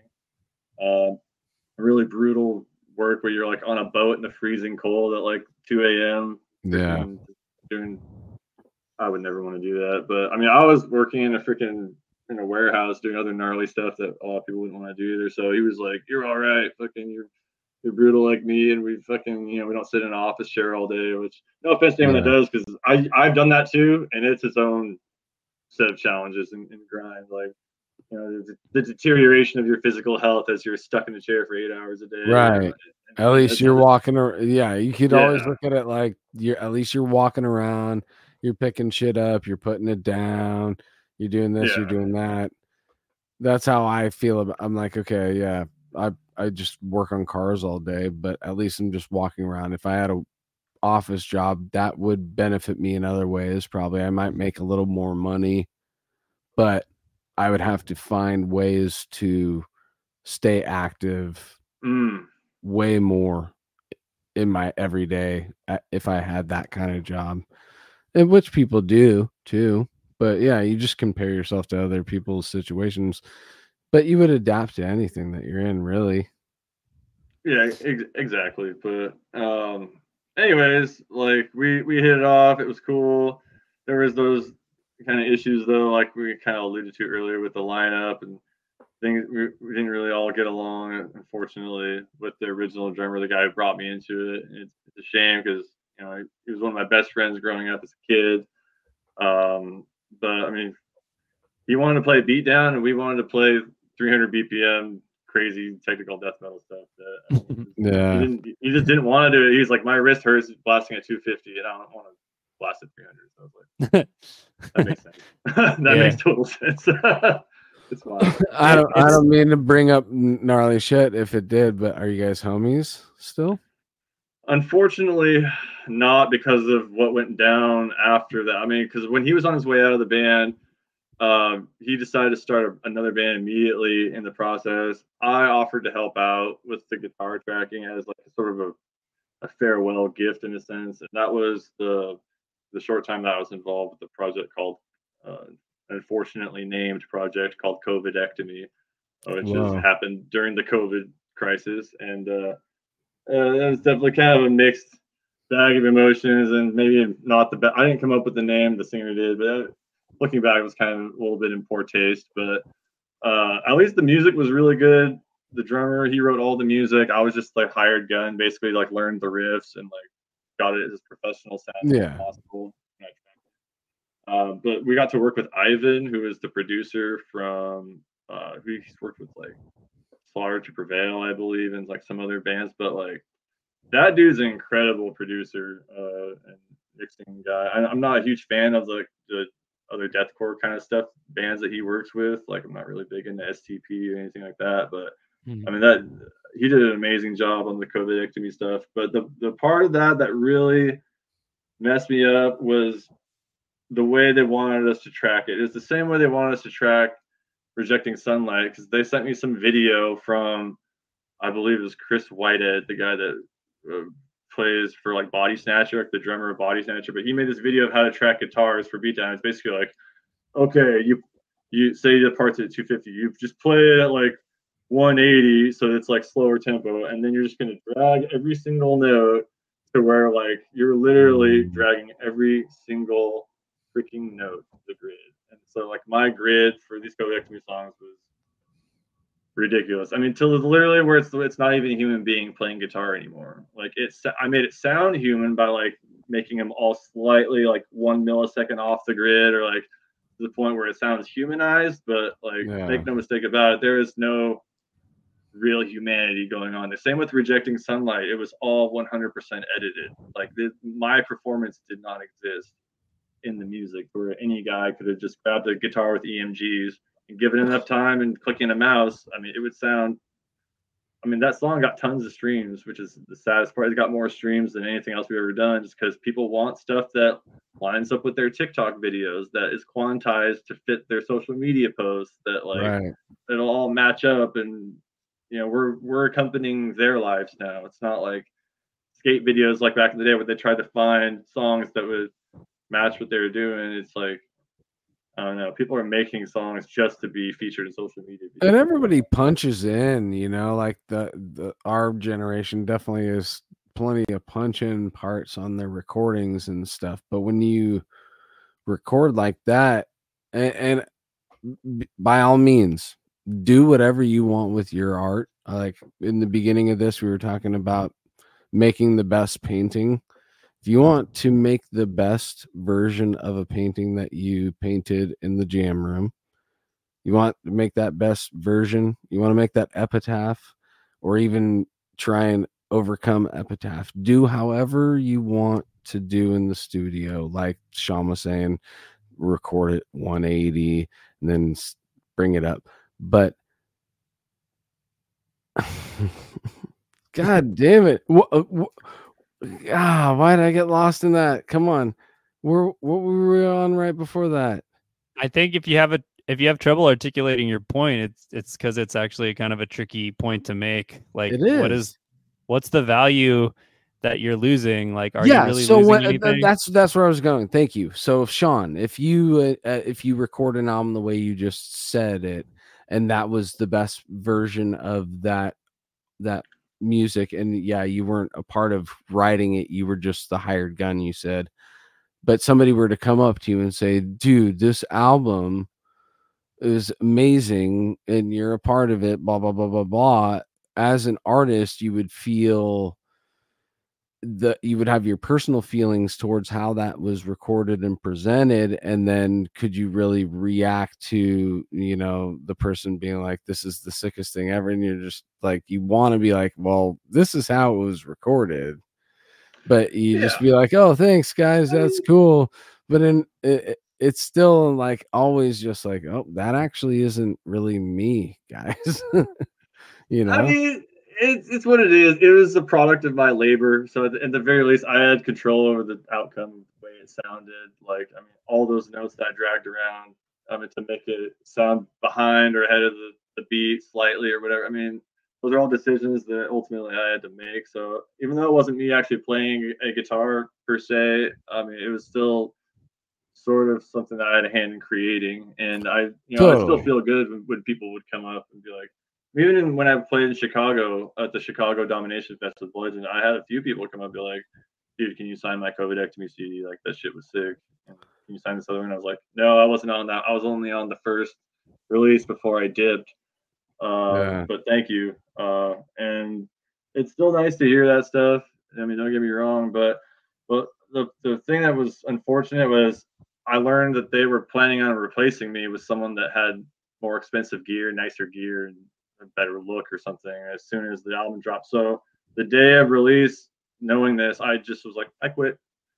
I quit. They got mad, and I I got basically they axed me out of getting any kind of like merch or any kind of like. So I I paid for half of the recording of the album. I never saw a dime back. I never got a piece of merch for it. Like they pretty much ghosted me. So like, long story short, me and and that guy aren't friends anymore, which is really tough. Mm. But um, well, you live and you learn, you know. Yeah, I mean, shit happens, but thank you. well, no, yeah. I I never heard of them, so fuck it. it's, all, it's, all, it's a, a, addition by subtraction, yeah. Because I mean, we, we Mr. Nikhil Talwalkar. You know, uh, I thank goodness for Larry Wang because he's the reason why I discovered Nikhil in the first place. He was having some kind of like guttural contest or something like that, where he was like having people like audition to the best gutturals, and he mentioned something about uh, is it Oscar that did the undeciphered thing? Um, but he mentioned Nikhil while mentioning undeciphered. He was like, "Oh, the 15 year old blast prodigy, blah blah," and I was like huh? And I, I went to YouTube and I typed in Nikhil T or whatever, and then up popped that that video of Sati by Defeated Sanity that he recorded a cover of when he was like 14 or 15 years old, and he's like, and I was like, okay, this kid's actually pretty good for his age, and I ended up, you know, hitting him up. We started talking a little bit, and at the time that he was uh, offering like transcription services for like I, I, can tab anything by ear, doesn't matter how bad the production is. Kind of bragging. So I was like, I'm gonna put this kid to the test. I was like, all right, I'll give you 25 bucks if you can tab out a song off of Consume the Forsaken. And he's like, oh yeah, and I was like, what's what's your favorite song off of Consume? I'll let you pick it, Nikhil. And he feels like, oh, I'll tab out uh, Dissecting. And I was like, oh, all right, fucking, and he did, he did, he made the tab of that song. It's to my knowledge, it's like the most accurate Disgorge tab I've ever seen on the internet yeah. that wasn't created by Disgorge. Fucking, I might upload it to the secret songster that Joseph made at some point later. I uh, I asked Nikhil, I asked Nikhil to send me the tab. He said he'd get it to me, and it it didn't get to me yet, so I'm still waiting it. So I'll um, send it to you. Fuck. I, I yeah, I I've collected a couple other unofficial tabs. Plus, I have the official tabs for. What, uh, we keep a pretty tight ship. We yeah, we don't let those go out yet. 10, so. 11, 12, 10, 11, 14. What was it? Yeah, I, I, came across that that compost compost environment tab. It's pretty close. That I think might be official one. But oh yeah, uh, Diego did that pretty recently he tabbed that song out. There might be an older one, but he did an official one for us like a year or two ago. Um, I don't know if there was an official one before then. I don't think there was before, but it's it, it is the recent one, but it's uh Yeah. it's a fun- that's a fun one. But anyways, like I said, Nikhil did it. He tabbed out the saw. That's when I was like, okay, this that's when I realized his real talent. Because like videos, stuff like that. I mean, recording, you can kind of fake it, but the ear thing, you can't you can't fake that. Like here, it takes a special kind of ear to be able to hear through that dense of production, and even have the resources and the smarts use all the modern tools available to transcribe. Like he showed me stuff like like tuners that have a piano roll on it. So like even if it's an indecipherable garble of noise, you can still see what pitch is coming out of, of that section of audio. And you know, so he, he he had access to these transcribing tools that I didn't even know existed. So I talked to him. Thank goodness for Gen Z kids. They're like No way. So he runs he runs the original recording through a tuner so you can see the pitches. I didn't. I Yeah, never heard of that. Yeah, fucking. Uh, and sorry, Nikhil, if I'm ruining all your secrets for the entire world. It's too late now. I'm trying to find. I have the app somewhere on my freaking phone. Um, I'll You send you, got- a link to You got after. frozen again, dude. Whatever uh magic you Uh, had the last time. Oh, is am I unfrozen yet? No, you're still frozen. Last time I just soloed it and it worked, but I don't know. It's fine. We can Weird. hear you. We can Yeah, hear we you. can for the Weird, weird, it's audio good. listeners, it's An- no anyways, different. I'll find that iPhone app and I'll send you a link to it after the show. Okay. But yeah, they're they're they're basically our tools and ways that you can load up even the most indecipherable, worst produced death metal there is. and Still get get- get material out of it. So I'm gonna put kniving through it and see what it can get. us. yeah. um, so so yeah, so Nikhil was 15 when he joined, or because I mean we, I hadn't asked him to join yet, but I was like, damn, this kid's really good. But it was when he put out that drum cover of Dead Set on Suicide by Cattle Decapitation. I saw that and I was like, holy shit, this this kid. There he is. Like I uh I immediately like I was at John's house, I just video called him and I was like, Hey man, like you want to join our band? and he was just like, Sure. And I was like, oh, way easier than I thought it was gonna be. Holy crap. oh yeah. All right. And then I, I sent him the the single basically. So like um I mean I had just learned how to program drums. When when my when our former drummer was let go, basically John turned to me in his house and was like, "Okay, you're the man now. Like you have to like do this." And I was like, "What do you mean?" And he's like, "You have you have to write all the songs and like do everything now." guy. and I was like, okay, like because I had ne- I was always been a hired gun. I always just played other people's riffs. I liked learning cover songs. I liked just like looking at tabs and learning stuff. But I had never. I mean, I had written riffs like a couple times, maybe like six, seven, eight years prior, but I mean, Bludgeon is literally the first band I've ever played metal guitar in, like wow. ever.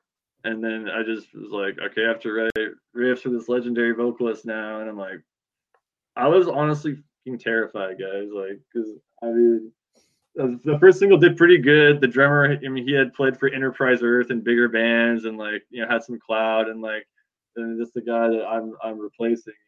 And, uh, I had no idea what I was doing. I literally just was like connecting things together. Tom fill here, this and that. I'm not a drummer, so I would just try to like, "Oh, maybe this part needs a blast beat, or I don't know how to make fills, so I'm just like random tom hits. I don't know, whatever. Did the best I could, and then sent it to Nikhil. Then he said he made one recording where he played exactly what I programmed, and I was like, "Oh, that's that's nice of him." I, I kind of expected you to dress it up a little bit though, because he's like, "All right, let me do another take," and he did a second take where he played all the perfect fills and like all the slowdowns and jazz breaks and like little break beats and shuffles and all this shit that I never could have thought of. But I mean, it still technically followed like the patterns I had imagined, and I was like, "Sweet, let's go!" I mean, literally second take, he just knocked out of the park like that. So, I mean, we released it, and fucking the rest is history, I guess. Like, I can't believe he was only 15 years old when he tracked that song. Like, that's just crazy to me. Whoa. That's Yep. genocidal processes is the name of that one. Yep. There's there's um fucking Vitek.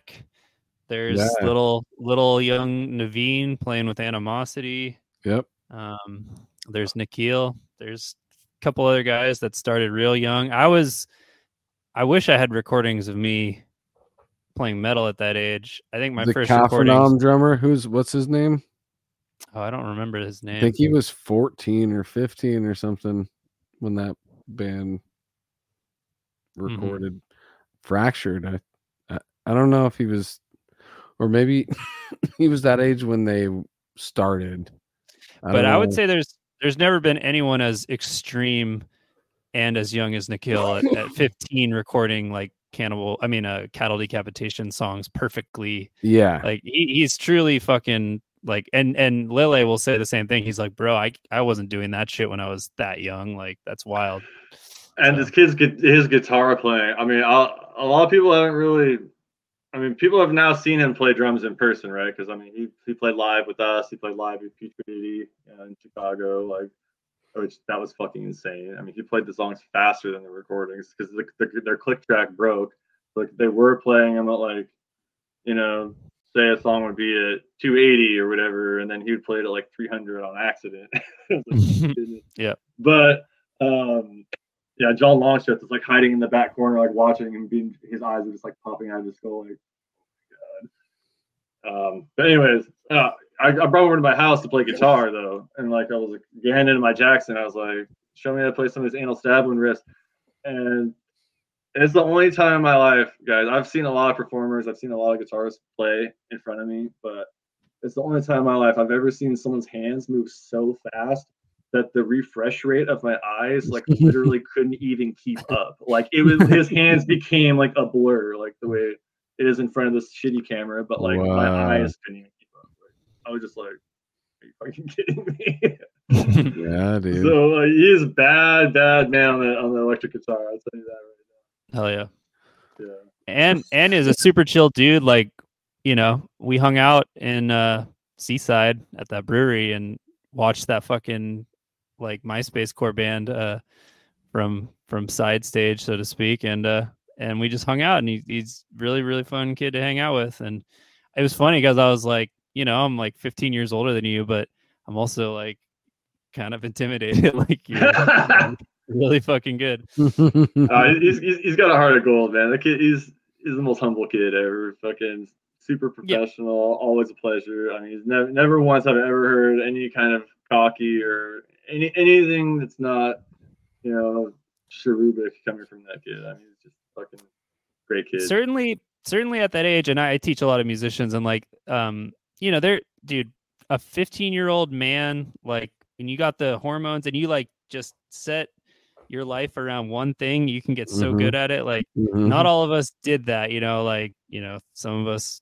smoked too much weed or fucking played video games or got, went through a fucking girlfriend breakup or whatever yeah it's to stay like you know and i just hope that he like does something for the genre like really pushes it and Well, uh, i'm, I'm I excited also I also think that the um the resource factor for the kids or even at that age now you know when I was 15 there was the internet but there wasn't a YouTube where I could literally type in how to do this, how to do that and you you could geek out on that to where this is a literally a teacher that is giving you, you know, skills uh, just by being on the internet. You so I think that the opportunity to get to a higher level can start much earlier and much quicker because of this the resources that are available now, you know. yep and i know he was also in school of rock and you know did a lot of you know supported music education and stuff so he channels all that so that's great um yeah. plus the internet definitely um we're, we're lucky to be growing up learning the same stuff. I mean, because it's just weird that like, I mean, how what year was it? 18 years ago. Like, what year was it? that was 2004 Yeah, uh, no so, like, 2000 2006 2006 so that, that was like when like music from the 70s was like still popular like you know like Yeah. guitar world was still talking about bands like led zeppelin and stuff like that and like Mhm. i mean that's nikhil will tell you that's how he got his early musical chops too was learning all the 70s rock stuff just like me like all the led Mhm. zeppelin and all the queen and uh stevie wonder and all that you know so like all all the chops that he and i fucking most of our stuff i mean it really comes from outside of metal like to be completely honest yeah. yeah i mean there are yeah there are like there are death metal musicians and then there are like overall musicians who play death metal and like um Yeah. there are a lot more people in death metal who are like kind of just death metal players uh like diego um yeah and, and people like that and you know tend, tend to be more like blue collar and tend to be uh you know like that that shapes their approach and and some of their anachronisms and everything um and they they they bring a ton to the to the genre. Um and then there's like a role for dudes like me who like are coming from a more traditional music education background like coming into death metal trying to make sure that it's like i don't know. Like i my I, I guess i'm making this too personal. I was trying to make just a point about how those types are rare less you know less common. Um but i think they tend to get hung up on certain things that i don't see him getting hung up on um Mhm. so yeah um it's it's it's cool to have someone who's into it like that like Lille is another guy um mike gilbert is another guy like that Right. so yeah Hell yeah, yeah. I mean, it takes it takes all all the backgrounds to make the metal world go around. I mean, the academics, the blue collar guys. I mean, they all bring something to the table. And when you have both of them in the same band, like with TVV, I mean, that's just that's a magical thing for sure. It's kind of cool. yeah. I, you just made me think about this, Professor, which is totally true. There's co- contributors to death metal that are of, you know, have experienced kind of the full spectrum of music and chose to express in death metal because that was their choice, you know? But then there's other people that just get lured into it like it's a like you know they get they get sucked into a void that they or a black hole that they just couldn't you know what i'm saying like i didn't get to death metal through studying music but Mhm. you know there are people that do get to death metal studying music and other styles and realize this is actually the way that i want to express myself and then those guys can do something great too i'm sure there's got to be versions of that I don't know. It's it's it is pretty rare. I think if you're, you know, like there there are sexier genres of metal for sure. so Yeah. yeah There's but there's got to be somebody who like like they get to death metal and like wait what's that all about and then they move on and they're like oh no i want to go study that a little bit more again yeah. oh well. But All right. um, we've exceeded three hours dude what re- let's let's wrap it up with what bludgeon has got uh in store for us soon I got to touch on violence only a little bit too. Oh, yeah, yeah, those- sorry, those, are my boys. We got to talk about them. Um, Bludgeon does have stuff coming up, but violence only. I mean, we're just getting started. I'm really stoked to be in a band with these guys. We got Braxton on vocals. He's from like uh, Between the Killings. We got Mark on bass. He you probably know him from like Orchidectomy and and Reviled back in the day, like killer bass player. He was Oh, on the pod. They're in a ba- Yep, he did an episode with us. in a band with this guy. Like, yeah, he's he's fucking sick. And then we got Renee on drums, fucking from uh Flesh Hoarder. I mean, he's got like the most authentic fucking early 2000s fucking feel, style, and drum sound I've like ever heard from a contemporary like uh death metal drummer. Like, I mean, every time you hear this guy play, you know it's him instantly. Like, even if you're blindfolded. yeah he's Like, somebody we'd love to talk to dude we've reached out to him i think Re- Re- renee martinez right yes, Yep. sir. yeah, Yeah, he's- we've reached out to him Yep. He's hella sick. Renee, we'd love to talk and to then you bro. um, and then Waylon Belkazar from Truth Devoid. He's in a band with uh, Mike Majewski from Devourment as well, uh, who is also the guy who did our logo. Shout out Mike Majewski, a fucking OG in and of itself. Hell yeah. Badass. SMN News OG too. Let's pull that logo Yeah. again. Yes, sir. But Wa- uh, Waylon is the primary songwriter in this band. Fucking, he writes the uh, the riffs, always the songs that are completed so far.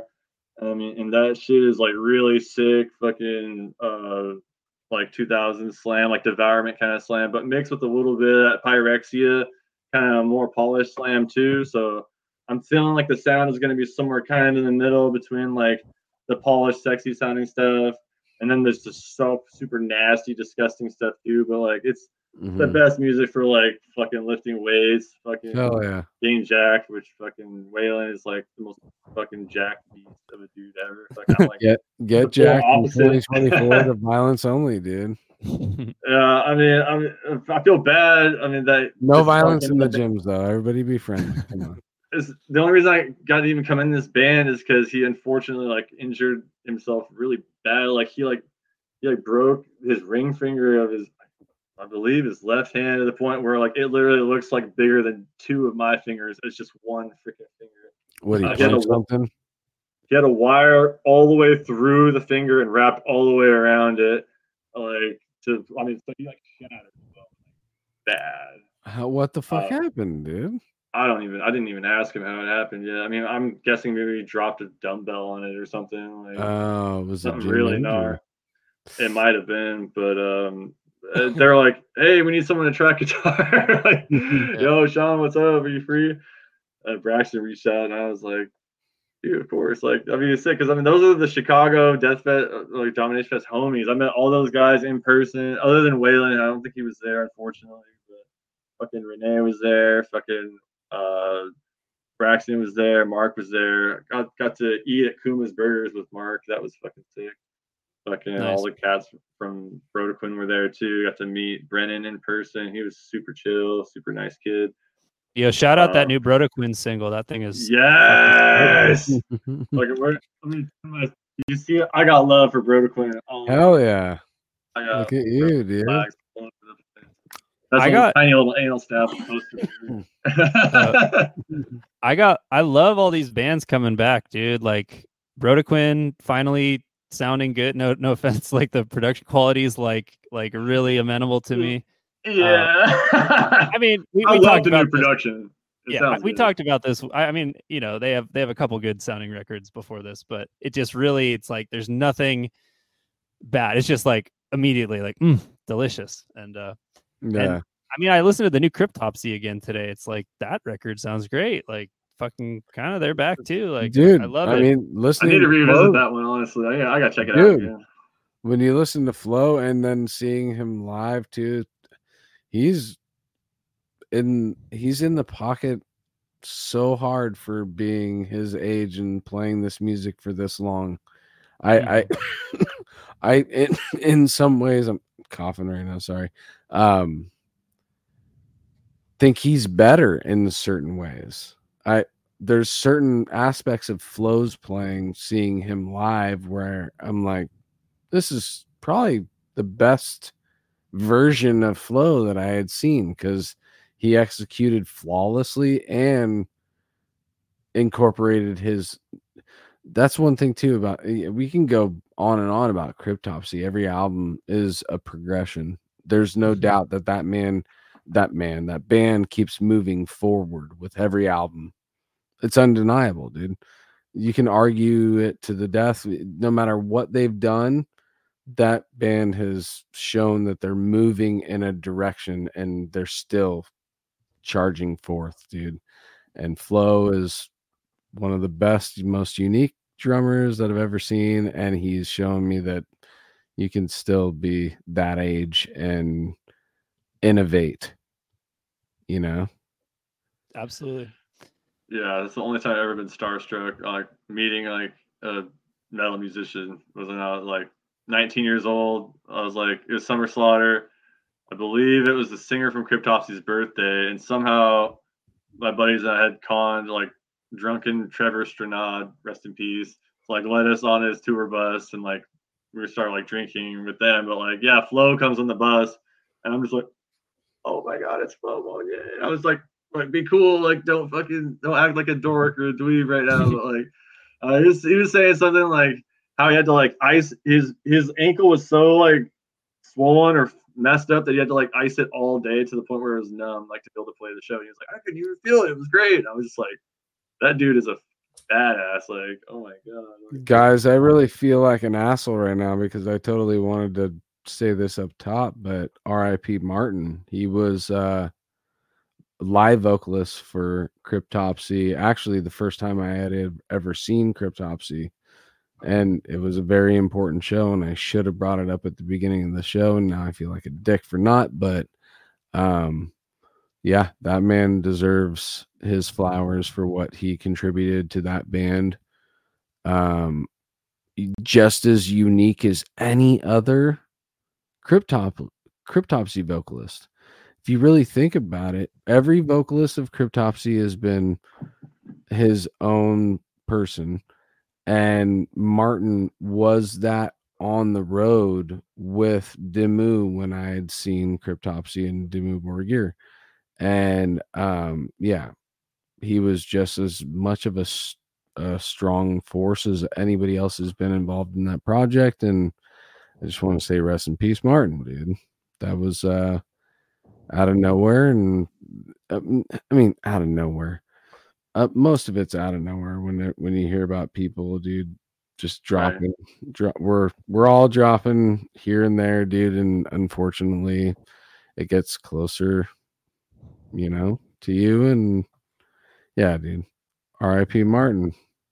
Rest in peace. Yeah, dude.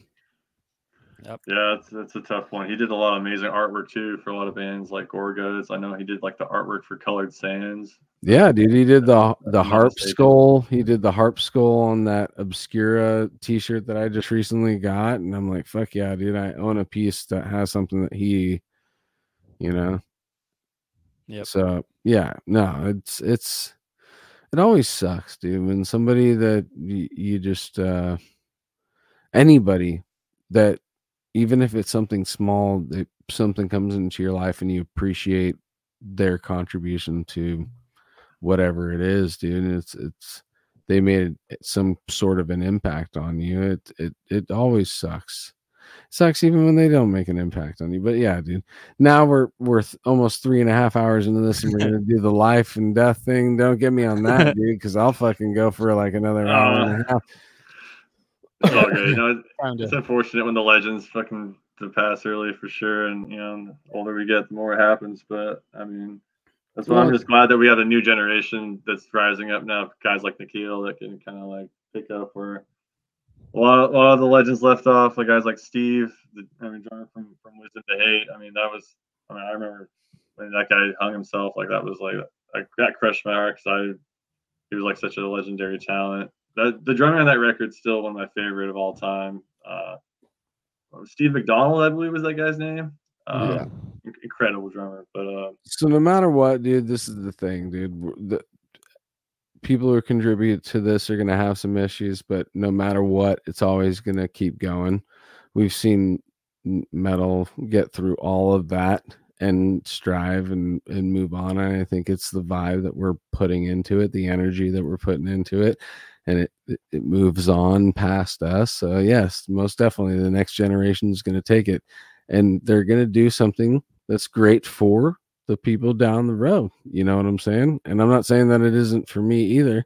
We were talking about the the clean uh recordings and all that and some of that we can figure we can not be attracted to that because it sounds to this this and that whatever it doesn't matter the people down the road it's for them that's what it is so metal's never going to stop dude and we just always need to have that uh, attitude that we're going to keep contributing to it in some way or form to make sure that it never stops. But even if we don't contribute, that bubble's big enough that ain't, that ain't bursting anytime soon. We got Slambient now, dude. Come on. Speaking of the future, good note to end it on you all saw the announcement that freaking Worm is coming to the United States. Yeah, dude. Right? See, all yeah. these comebacks are happening, dude. Everybody's so, so realizing, like, oh shit, what we were doing in the late 90s, early 2000s, mid 2000s is actually pretty sick, dude. Let's fucking try and do it again. Let's, you know. Yeah. I'm gonna hit up really Texas. I'm gonna try to hit that Texas Fest. Unless Worm plays closer to me, I'll just go to that. But I'll probably get more band announcements that'll convince me to go because I missed Chicago last year. I got to make a Domination Fest ASAP. Yeah. So I, I can't officially announce this because Bludgeon hasn't been announced for anything yet, but there's an incredibly high chance that we are playing that. That's- please don't, please don't kill me, Miguel. I always spill the beans. But uh, The, the short- statements are not. Uh, I'm writing the press release right now. no. I'll Only Texas on. Domination Fest one. I mean, I'm telling you, it's, it's gonna be it's gonna be a Yeah. thing. I mean, Chicago was incredible. It was the best send off to that fest I could have ever imagined. It was my first Brutal Death Fest I've ever been to. Got to see Berkeley, Via Sanity, Petrie. I mean, It was fun to. Uh, it was fun to be a part of like promoting that too, and watching everything unfold, and Yeah, we CDP doing the CDF, dude. we uh, I- CDP versus CDF. the word on the street was that Bludgeon fucking killed that show too. That everyone was talking about your set afterwards. That's Oh, actually the first time. I I think that's actually now that we mentioned that, that's the first time I heard your name because everybody was saying that you guys threw it down. What's Mhm. so crazy about that particular show is that that's the only time that we were literally forced to play with no rehearsal, like zero. We just showed up, got on stage. I mean, we had I got to get together with Nikhil in the hotel room for like an hour to like put some headphones on him, and he has a little drum pad just to go over a couple spots. But like, there Yeah. was no there was no full band rehearsal. We literally just showed up and did it. Yeah, thank, yeah. thank you, thank you to Chris in the comments. He's he's vouching for us, saying that uh, multiple people now saying, yeah, yeah, we. Yeah. Hell yeah. Thank you guys for saying. Thank you guys for saying so, because dude. yeah, that Yeah. was a that was one that was one for the record books. We, uh, that ended up getting an endorsement deal even out of that freaking that show. If you can see this down here, my Vader, Cap. Vader. Nice, dude. Mike's cutting out. and We can see it. yeah. So Oh, one of nice. one of one with the actual Blizzard. One. That's like probably my highest. Hell like yeah. my bucket my bucket list. I was one on a Vader cab ever since like I was a little kid, seeing freaking suffocation have them. You know, they recorded Blood Oath with them, and I was like, Mhm. when Vader cabs went out of business, I thought I might not ever get to own one of these fucking things. Mm. People were selling them for like three grand on Reverb and shit. And Right. he's back, baby. Adam's back, taking orders. So. Hell uh, yeah. Hell yeah. anyone that's interested, definitely reach out, hit him up because Yeah, that's our homies over cab. there in Vader. Yeah, he, he's the best of the best Yep. for sure, especially for this style of music. It doesn't get any better. Right on, guys. What do you got? Should we do Joseph? it? Should we I wrap it? I think we should wrap it, dude. I mean, you guys getting ready for anything specific, bludgeon related in the near future? Well, we're very nearing completion on this three song. I mean, it was supposed to be a, a winter promo that was supposed to come out the end of last year, but life stuff happened. We had some personal losses too close to the band. So I'm Oh, don't want to go back to the life and death thing, but I mean, John's been going through it. His he lost his best friend. They found his car in a ditch uh, recently, so that's been really, really rough on on everyone close to that.